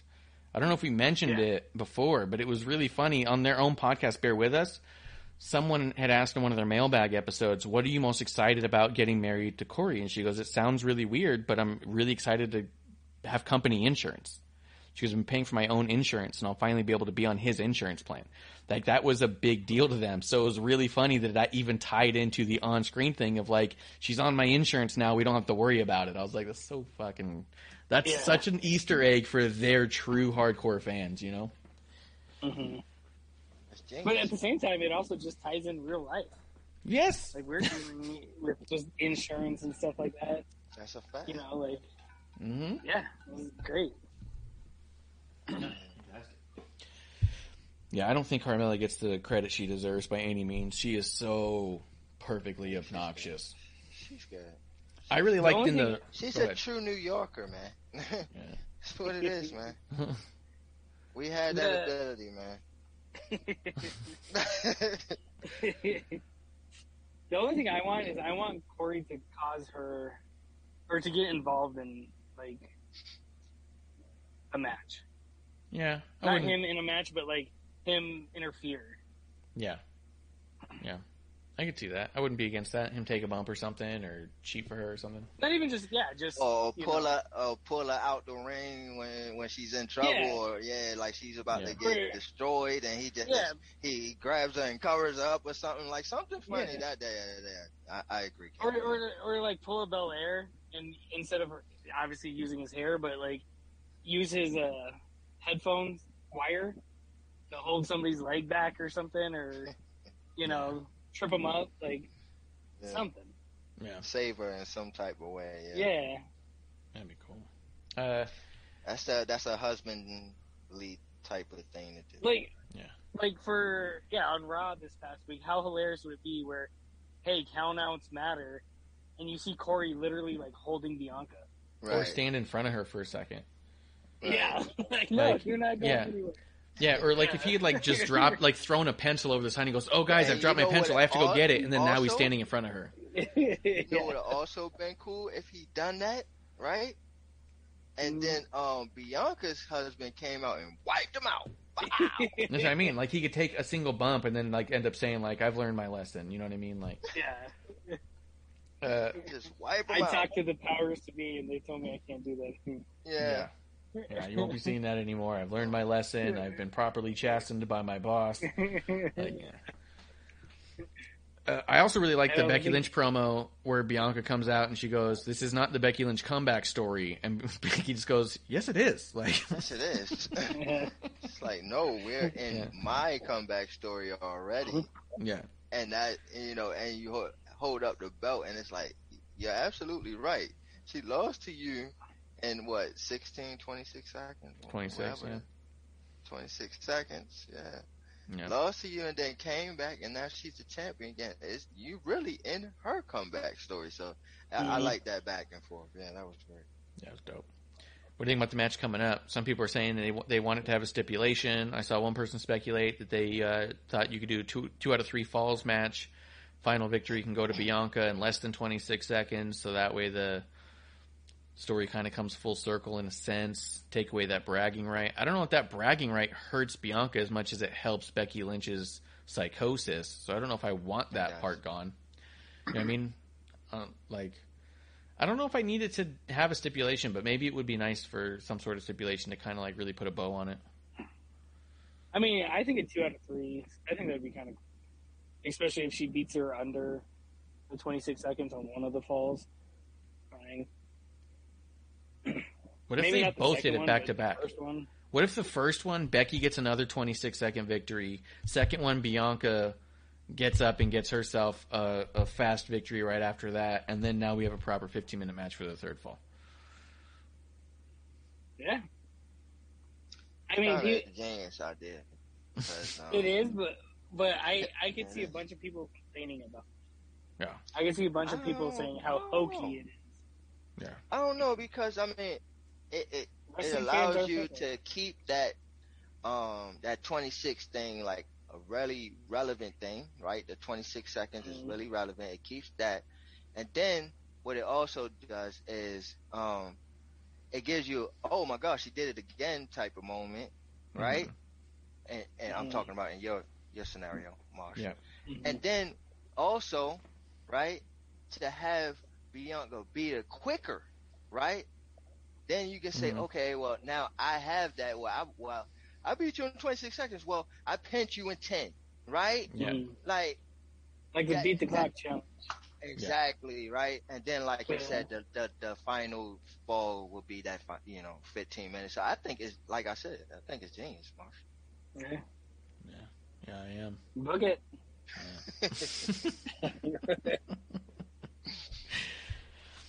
Uh, but yeah, I thought Bianca and Carmella was, was a great match. Fantastic. Uh, let's see. Kevin Owens show. You guys want to talk about the return of Kevin Owens? His new T-shirt is amazing. Kevin Random Owens panda. rules, also pandas. It's badass, dude. I love that shirt. I'm waiting for that to go on sale. That's why I was on the shop last night. I was looking to see if there was any chance it was on sale. It is amazing. Yeah. What? You got nothing I thought I, I thought I was missing something, but what's the the relevance of the panda? He he just likes pandas. Okay. Like I didn't know if he had like a panda tattoo, like Like he does like the pandas. T Rex. One of the, one of his tattoos is a panda, and someone had asked him at one point why the animals, and he goes because animals are awesome or something. And he's like because pandas rule. And there was another time on the Indies, I think that someone said something about something, and he had made a comment about how pandas are awesome. Like he just has thrown that out there year after year, and so I do think that there was it does come off. Or did he tell the story? I, we should look it up because I feel like it either came off this way or he said it literally in an interview where they asked him if he had any ideas and he goes, "I don't know, Kevin Owens rules." Then he goes, "Also pandas." Like as like kind of a joke to them and then they actually like ran with it. Like Yeah, it's, it's awesome. it's yeah. It's awesome. And um, for his return, um, you know, a couple things. Um, for one, it's funny that he's like, "Oh, I took time off to get my mind right because you know the whole Ezekiel thing." So I, I was I was dying laughing off of that. Mhm. But it it kind of poked jab of what I was saying. Like I'm like, he was supposed to try to go for the money in the bank slot, and Yeah. he wasn't there. So like I'm like, when it first happened, I was like, something fishy fishy with that. Like I Mhm. didn't know what was going on, whether he was like on tour somewhere else or he had other obligations. I don't know, but like, why would you miss an opportunity to be in a Money in the Bank match? That was That was sick. Yeah, that one I thought he gotten like sick or something like that and couldn't Okay. couldn't do it. Yeah. I knew it was something. I knew it was something fishy. Mm. Yeah. I think But um, yeah, great, great, great, great return though. I great think pop, Justin too. Time had a big issue with him saying he was over it with the Ezekiel thing. Uh, I did not. I thought it was a great way to move on from it. If I'm being honest, just because of because of the silliness of the thing, it was one of their most brilliant storylines that was super meta in that this is how people are about rebrandings. This is how the fan base is when they do just try to give someone a different name and a new look to try to revamp their career. But at the same time, how does that always end? All right, fuck it, he's Gunther. You know what I mean? Like at the at the end of the day, the fans just accept it after a while. It was like it was a imperfectly done meta story of the struggle between WWE rebranding a character and the IWC's resiliency to want to accept it, and then the fact that eventually they just do. You know what I mean? Like I don't Well, know they you could have no done it perfectly. Yeah, because you have no choice. Fuck it. And Right. Shut the fuck up and watch. Yeah, shut the fuck up and watch. Dude, everyone I see who still refers to Gunther as Walter or the fans chanting Walter, I feel like is so disrespectful to the talent. Because it really mm. comes across like I don't give a fuck about you or your career or what is maybe your idea or what you're doing moving forward, but I want everyone to know that I know that you used to do something else that wasn't working. You know what I mean? Right. Well, like when they with used to chant yeah. Husky Harris at Bray, they used to chant Husky Harris at him, and you're like, this cannot help their career moving forward. You refusing to Well, Husky accept a new branding. Well, Husky Harris didn't like take off. Walter was an entity. Like, Walter, Sure, but I'm saying you know, that was a, a thing. And I, I agree with you that yelling or chanting their old thing is like a slap in the face to them now. Like, hey, I don't give a shit what you're doing right now. Like, I don't like it or whatever. I don't respect it, but I did like what you used to do. What's I'm saying? It's not Yeah. even always that. They used to You're chant right. Husky I was Harris at to Bray because it was a refusal to accept that he was trying something new to make his career work. That's what You know what I mean? is. A lot of times people are afraid or don't like change. hmm Yeah. For example, just for example, just a quick example, right?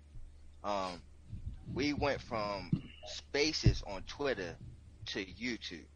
We still have some defectors that defectors that's like, oh, oh, you should still be doing spaces. I'm not going to listen to YouTube because you should still be on spaces. It's like, bro, we made our transition.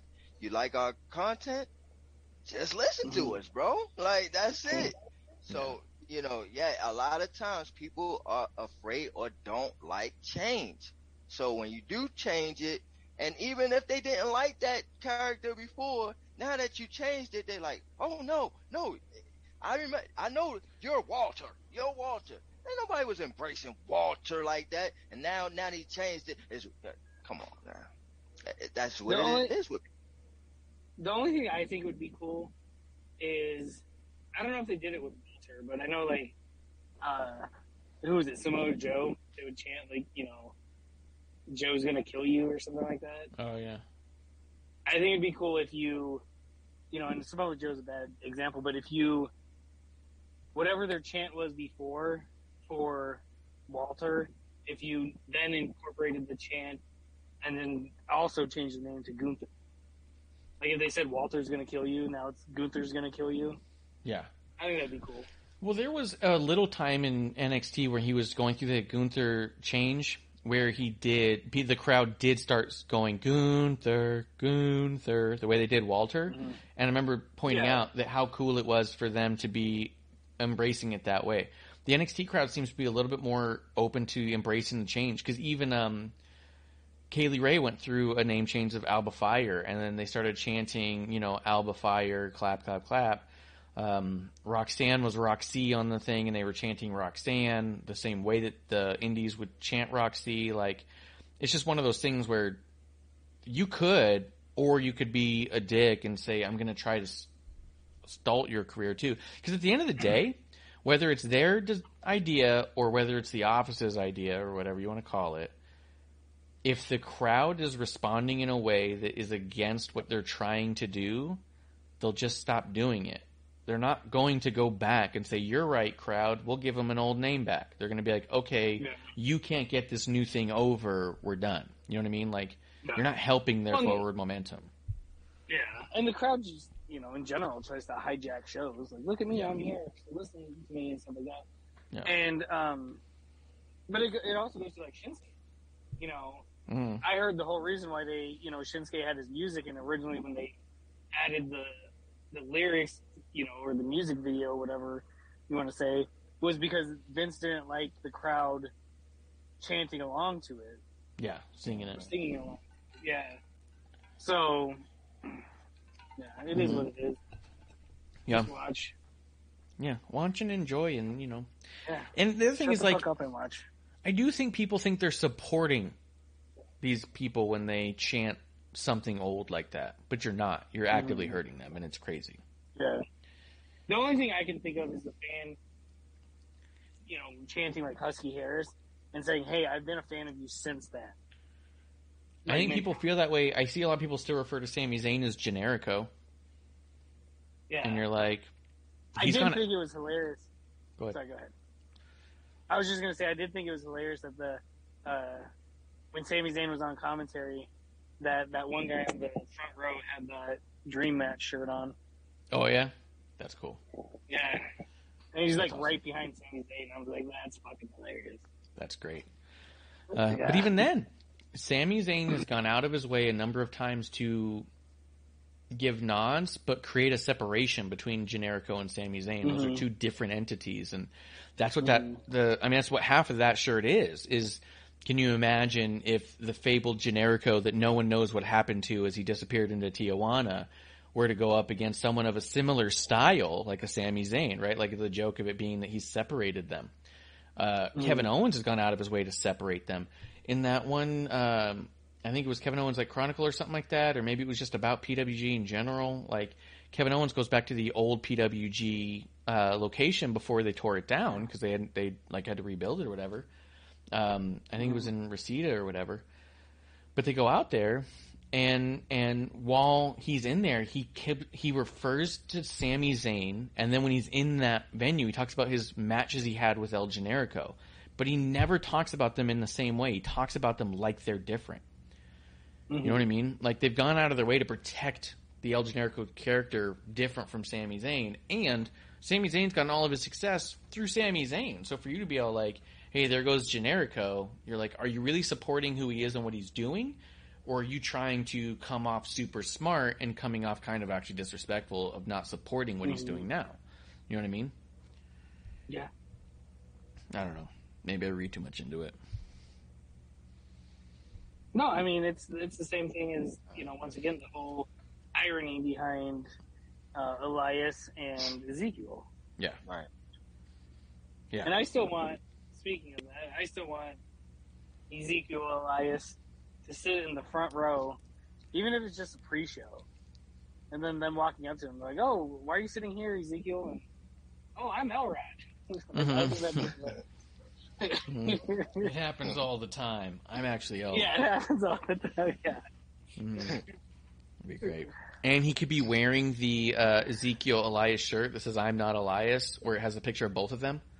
That Yeah, shirt. Yeah, exactly. He could be wearing that shirt and then be like, "Oh, I'm Elrod," you know, just supporting my brothers. Yeah. Um, Damian Priest, Rey Mysterio, Dominic, that whole segment. Dominic said he's going to join. Damian Priest says doesn't work that way. Uh, I, I'm not gonna lie. I got excited when Dominic said he was gonna join. I thought it was like a old school like jump in gang style type of thing. Yeah. All right, you're one of us now. And Yeah. I was like, I was like, all right, cool. I'm feeling this. Like, and then, you know, it doesn't work that way. You should have hit your dad with the chair and blah blah blah. I don't know. I I wouldn't mind seeing Like we did our dad. Yeah. Yeah. that would have been hilarious if they said that. but I, I, I wouldn't mind seeing Dom in uh, Judgment Day, but then again, I just want factions with more than three people in them. Yeah, yeah, yeah. yeah. I think it's eventually it's going to happen, but that's the thing about it. Um, when they did this like that, like I agree with you, Kev. I'm like, oh, okay, like that's the way they're going to present him to be with the with the the whole faction. But then they was like, no, Mm-hmm. you know, and then I was like, oh, come on, man. yeah, You just wait. You just dropped the ball on that, man. yeah, you know, again, maybe you know he, he's going to really turn on his father. So I think that that's probably what See, they don't- building up to. I don't want that though. Yeah. Yeah, that that would have been more better. Like I would have understood that Yeah. because like he was actually doing it to save his dad. Mm-hmm. But now it's like now it's like okay, How badass would it have Yeah, been if he cracked his dad with the chair and was crying the whole time? just like my friend. Like friends, old Yeller gonna style. Bust, bust my dad in the head like my friends. Yeah. Yeah, just screaming "I'm sorry" as he's beating the shit out of him, face red. I'm I say- sorry. Yeah, I was gonna say, do the Shawn Michaels. I love you. Yeah. Whack. Yeah. Just like making everyone feel super uncomfortable, like Finn Balor and Damian Priest are looking at each other like, "Fuck, man, this is like this is this is fucked up what we just did." Yeah. Dude, Yeah. Like, they have to like come away. Like that'd Yeah. be hilarious. Yeah, like keeps- Damian Priest like lays on the back of him, lays on Rey's back, and he's like, "Just stop! It's enough. You're in. You're in. Forget it." Happy anniversary, Dad. Yeah, You're gonna kill him. Stop it. yeah. Jesus. I'm interested about it though. I do want to see kind of how it plays out. You think there's any chance that they have Rey turn on Dom and join Judgment Day? Oh wow. I mean, that'd be that that would be a twist. be- yeah. that would be a twist. That would be Would it be refreshing? It would it wouldn't be good for Dom though. It wouldn't be good for Dom. It'd be bad for Dom. That's a good point. Dom needs people around him. What do you think about those videos that they're doing? Uh, that look like it's Edge coming back. You think it's Edge? I'm positive dude. it's been Edge the whole time. It's it's it's showing like stuff from Kurt Angle, Eddie Guerrero, the Dudley Stone Boys, the Hardys. Uh, they just showed yeah Cena, Uh, Foley, Seth Rollins was in it this time. Uh, um, yeah, it's all of Edge's classic matches. Undertaker was in one of them. Like, I just think it's absolutely Edge. One person I saw said, "Okay, probably it's Edge, but what if Edge isn't alone?" Okay, well then that could be interesting if Edge comes back with somebody. And he was writing in blood on that mirror that said, "I'm coming too," and then it stops there. And so, like, I, I hope it says "Get some" because that's an Attitude Era thing. Remember? Yeah. Bro. Awesome. Yeah, Come get some. come get some. I'm coming Him to and get Christian? some. Him and Christian back. Yeah. Brood, What the fuck, dude? Brood 2.0. No, I don't need Brood. That, that's what that's what uh, House of Black is. Brood 2.0. We don't need it. Yeah, that is Uh, pretty much done. I don't. I mean, I don't know. I think the videos are neat, but at this point, I kind of wanted. If Edge is coming back, let's go ahead and get him back. I don't know what's going to look like. If he's going to head up his own faction to go up against Judgment Day, then I think that But then you need to make Judgment for- Day a fucking dominant entity. that's what I mean. I was about to say it doesn't doesn't bode well for Judgment Day because they really have cooled off since Edge hasn't been in it, and they're just now starting to look like a force again. But they still haven't done much except beat up Rey They once. need, they need about at least very at very least one more member. But if you can add about two or Well- three more guys, Now, now you you talk. Well, what if Yeah. it's, you know, Rhea comes back. Yeah. You know, she's healthy. And then it's Edge, Christian, and Lita. Yeah, that can make sense. Mm. Wow. Or what if it's Edge and Yeah, Jericho? I'll- Turns out Jericho's buy it. contract's up. I mean,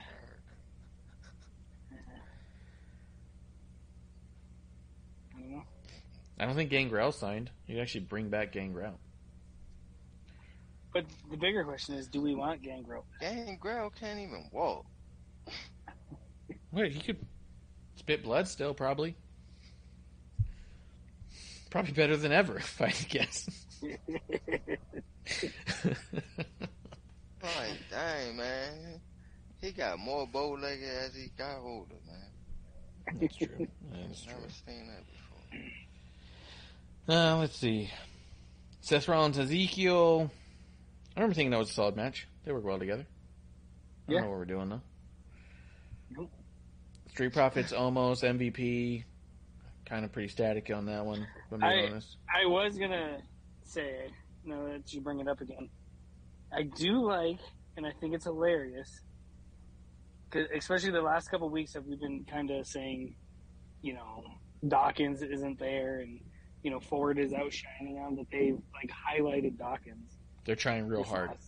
They're trying Yeah. real hard to push people on Dawkins. I'm I'm not buying it, but you know you're welcome to if you'd like. I just think it's hilarious that we were like, Mm. you know, saying it, and then they're like, well, well, wait, look at Dawkins. Yeah. Oh, don't count Dawkins out. Like the man looks like a human whoopee cushion, and he wrestles like one. You know, like not into it. It's fine if you guys like it. Not trying to be disrespectful, Mm. but there's no other way for me to say I don't care. So sometimes you're just inadvertently Yeah. disrespectful. I'd shake his hand if I met him, but I'm not asking for that picture. I mean, do you think in 20 years we get lonely Dawkins? Like Yes. Lonely Yes, we do. Probably shorter than that. Probably a Starcast. I venture guess.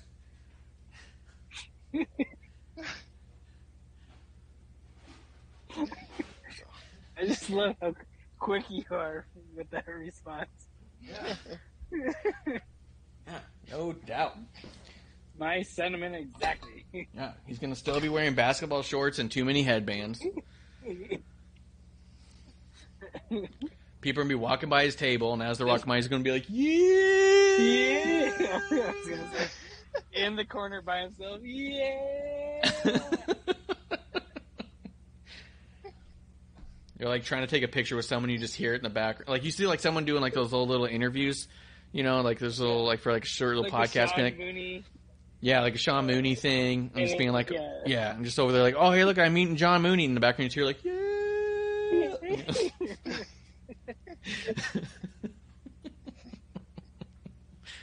yeah, it's gonna be. What's that? What's in the background? Forget it, dude. I'm not talking about it. Don't worry about it. No. We don't.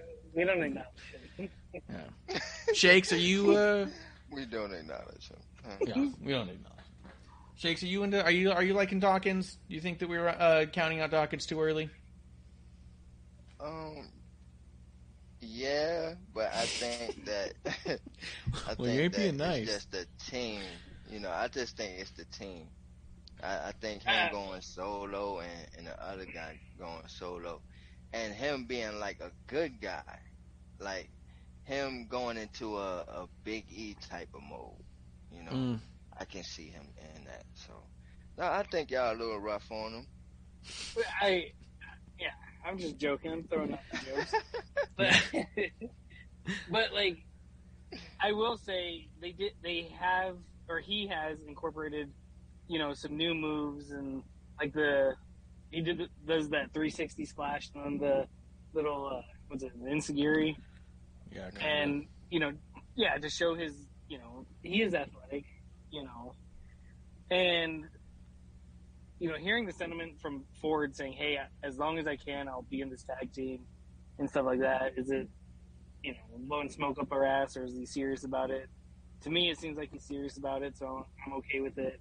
Mhm. But you know, to me, The it's fact not that you say it makes Yeah. me raise my eyebrow. Like a hundred the fact that you have to acknowledge it and say, "Oh no, I'm going to be on this team." Well, then that means it crossed your mind and it crossed your head. Should I be on this team or shouldn't I? Mhm. Mhm. Yeah, a la LeBron James. Mm. Mhm. But uh, with to me, with Dawkins and Ford right now, is Dawkins has been who he has been for the past what two three years, if not longer. Mhm. when you go back to the performance center and stuff like that. Whereas Ford has, you know, is like exceeding it. Like he's now outshining him even when he doesn't mean to. And, you know, his physical appearance, like he's put on a lot of muscle. And Yes. I think that's the bigger thing. It's like, hey, one dude's trying and one dude's cool where he's at, type of thing right now. like that's true. hmm It's a lot of, that happens a lot. Yeah. I mean, look at Otis and Tucker. That's what happens when you go to ASU. Yeah, that's an ASU thing for sure. Mm-hmm. Point. Sorry, getting a, getting a lot of packages today. I had to go get, get that. Uh, got Amazon Hey, Prime for mailman free for a month, and I'm going through it. You know, I'm taking every bit of that 30 days to advantage. Uh, AJ Styles versus Theory was there with Dolph Ziggler. I'm liking all that stuff. The women's tag match was a mess, man. Even Corey Graves on commentary says somehow miraculously this match is still going because in the middle of this tag match with Asuka, wait, Asuka, Dana Brooke, and Alexa against Nikki, Ash, Tamina, and Doudrop, the twenty four seven title comes into play, and then everyone starts pinning each other, or their own team or otherwise, and other people, and somehow Well- it didn't end the match. Like it was also fucking weird. Yeah. Yeah, that's what I didn't understand. You know, with the 24 7 spot happening, it's like, all right, whatever. Um, what's his name? Reggie won it. Cool. Or not Reggie. Uh, uh, Tozawa won it first, right? Yeah. And, you know, then he goes in the ring and it changed hands like five times. But meanwhile, it's like both refs should have counted when one team was pinning the other one. And then that ended Mhm. everything. Yeah. Yeah. And it didn't. It was weird. Mm-hmm. Which I mean, it- that's what it was all. It was all a mess. Yeah. They need to give that belt to Truth and just be done with it. Like, it's done. It's over. It's run its course. Yeah, I don't know how you save it from. I mean, I, the other thing is like they also said that that Dana Brooke was. They called her stupid. They said, "How do you enter this match and not get those rules set aside like we've seen a bunch of times during this match?" Yeah, the twenty four seven. Like, so she looked dumb because we've seen it happen so many times. We know it's possible, and then she didn't do it, and they made the mess a match, and they kind of blamed Dana for that, and it's fucking. It was a mm-hmm. weird mess. I like seeing all these women on TV. I do think they do a good job with what they're given, but I don't understand what we're doing here. I don't understand what's going on with the women's tag titles. Yeah, It's- like, this would have been a good women's tag title match. Yeah. Yeah. If you'd done Asuka Alexa You know, have- versus Nikki and Doudrop, that'd have been great.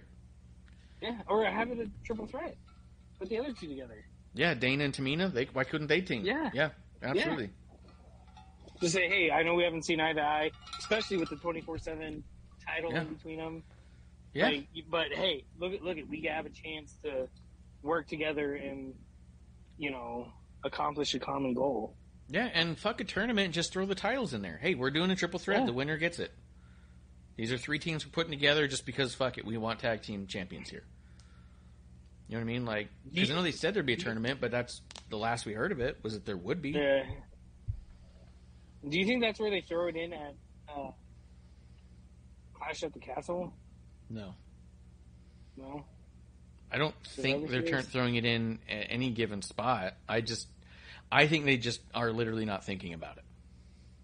Yeah. That's not what I want, but I just I don't see or hear anything that makes me think that there's any consideration for those titles.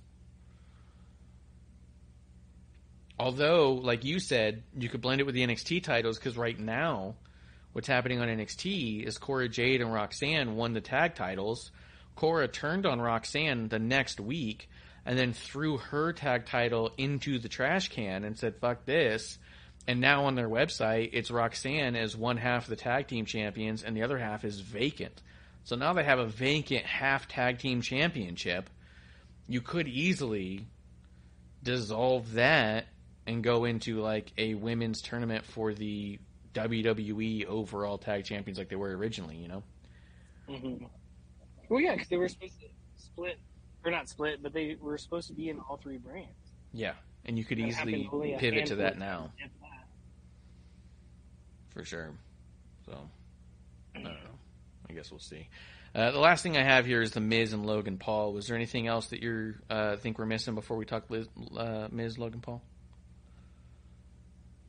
Um, no. Yeah, I didn't have a bunch. I, I thought Raw was a little, a little long-winded this week. Yeah, Yeah, a little yeah, lackluster. it was, it was. Yeah. And as much as I don't like it, you know, there's, you know, a lot of chatter about, hey, Raw needs to go back to two hours.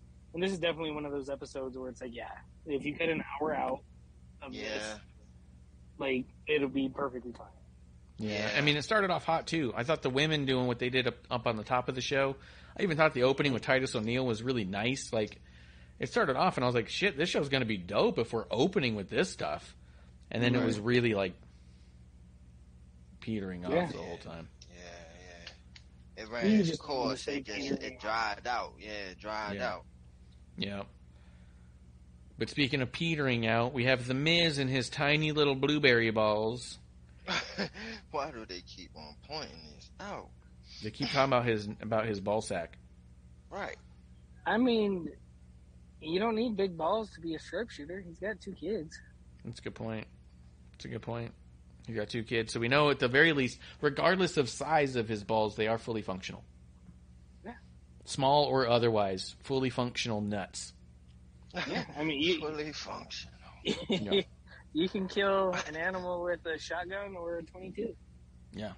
It doesn't matter. just gotta fire that shot. As long as it gets Yeah. the job done. Yeah. Yeah. Yeah, you just gotta have your sights right, and you're done. You know, forget it. Doesn't matter Uh, the size of the load. It's just got to be accurate. Do you think that Logan Paul's doing a good job of going babyface here? Because I know that that's the whole deal here. We're trying to get people to cheer Logan Paul. I I feel like he's trying real hard. I think he is too, and truthfully, like I'm behind Logan Paul here. Like I'm I'm okay with it. Mhm. Like I think he's you know for being so green and so unnatural in front or not used to being in front of a live audience. hmm You know, on the mic, like I think he's doing a great job. Sure. there's people that have been in this business, you know, several years that, you know, don't have the quick, like the chops to do what he's been doing. Like, hey, hey, hey stop that, stop that now. Yeah. Play this, look at this. You know, Yeah. I'm not saying he's, you know, amazing by any means, but for somebody out of his element and to be pretty natural on the microphone, like I think this guy has a lot of talent, and if he wanted to invest, like almost pull a Miz move and say, all right, I'm done with social media. Like I'm gonna be 100 percent in to professional wrestling. I think he could. Yeah, I do think that that's true. Shakes, what do you think about what Logan Paul's doing here? Nope. I think he's Do we lose him? Do we lose Shakes? Also, I like that Logan Paul was excited that he's in a video game. Was he, is that what he was saying? Was that what he was freaking out about?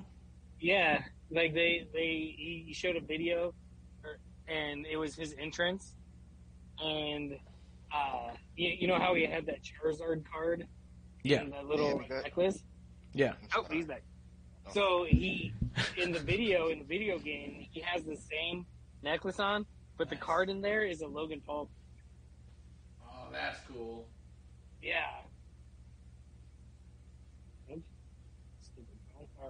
Yeah, I kind of like that. Um, they got him as a baby face because they try. I think that they're trying to capitalize off his social media popularity.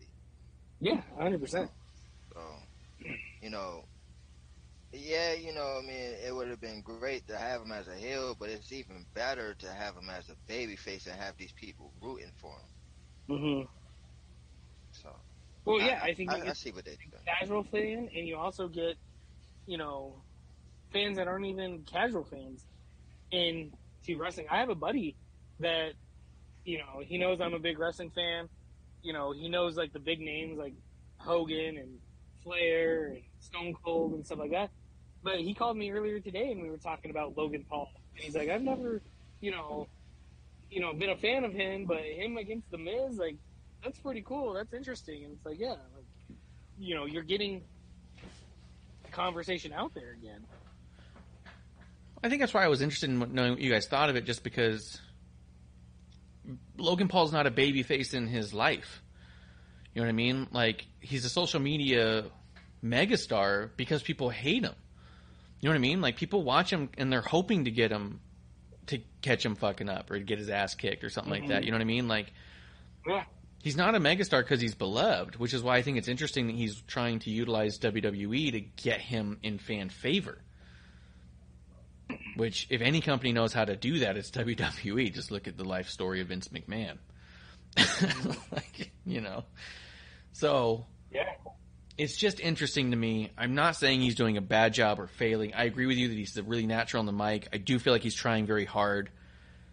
I think I'm so indifferent to the dude that I don't know that it's swaying me one way or the other, other than me just accepting it as a wrestling storyline where I go, oh, okay, they want me to boo Miz and cheer Logan Paul. And that's just kind of how I'm taking it and looking at it.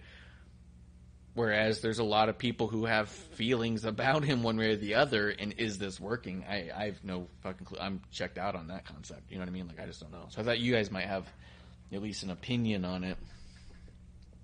Yeah, like I said, it's it's great.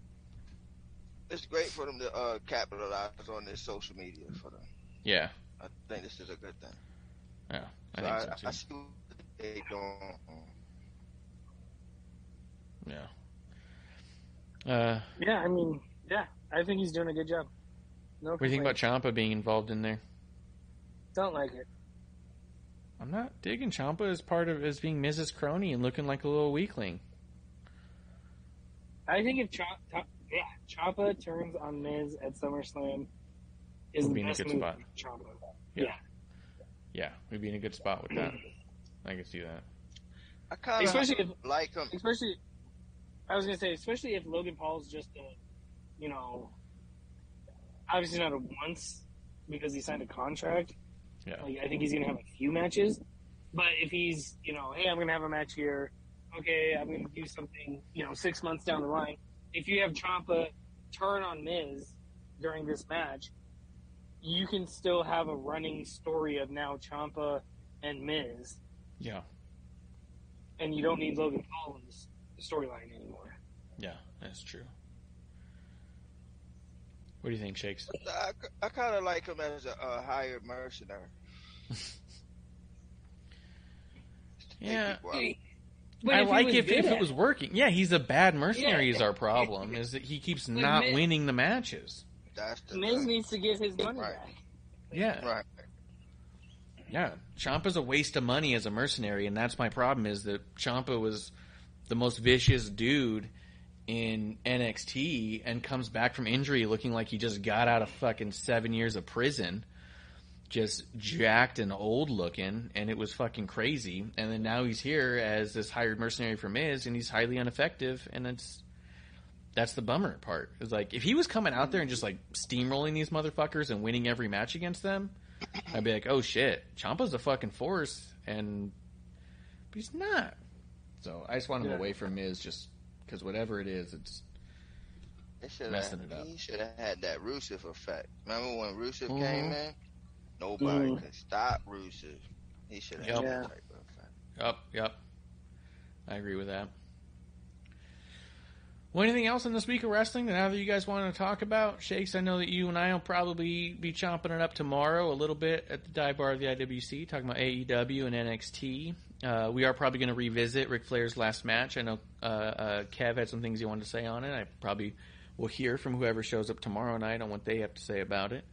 Uh, but was there anything else that uh, either you uh, thought we missed here? SmackDown Raw, news?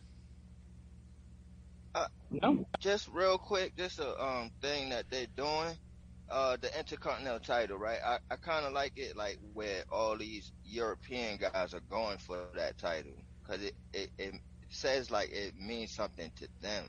Yes. You know what I mean? Because it's an intercontinental title. That's that's the title for their maybe their possibly well it is, but their country. So Yeah. uh, um, I like that they got the European guys going for it. So That's cool. Yeah, yeah. Mhm. I do think Gunther makes an incredible IC champ. Oh yeah.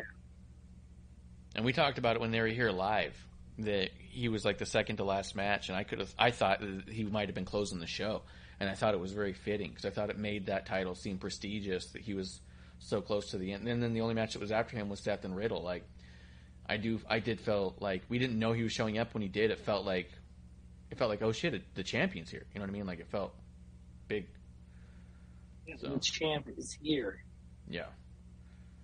Champ ist here. Uh, but I don't think I have anything else unless you guys do. No, I think I'm good. You guys ready for last call? Let's do it. no doubt. Shakes, let people know where they can find you to hear all of your shakedown on uh, on the other sports. Did he freeze? Yeah, That's a my really unfortunate. internet is fucking up right now. But That was an unfortunate spot to Yeah. freeze. Good. Am I good Yeah, right there? good. Yeah, Stable good now? Yeah, Okay, go. all right. Yeah, all right. All right, yeah, my internet out here is poor, I see. So anyway, right, um, the Shakedown Sports Podcast on YouTube. Um, check that out. Also, check me out. Um, check out my articles on JerseySportingNews.com. Um, doing a beat writing for them too. Uh, all over YouTube, man. Just put in Shakes Montana and you probably can find me. Yeah. More than likely you will. hmm Kevlar lives off the grid, but if you want to tweet at him at Kevlar on the rocks, probably retweet you back with some sort of disgusting GIF. Uh, otherwise, you can find him right here in the dive bar of the IWC, where you're going to be able to find the rest of us. I'm at Ref Marsh. This is at WOTR the show, uh, and we'll see you tomorrow night for a brand new episode one right here in the dive bar of the IWC. That's the last call, guys. Cheers. Hey, producer lady here. Thanks for tuning in. Continue to support us or buy us a drink by following and putting the I in subscribe on Twitch. Or subscribe and review our podcast on Apple Podcasts or wherever you listen to us. Cheers!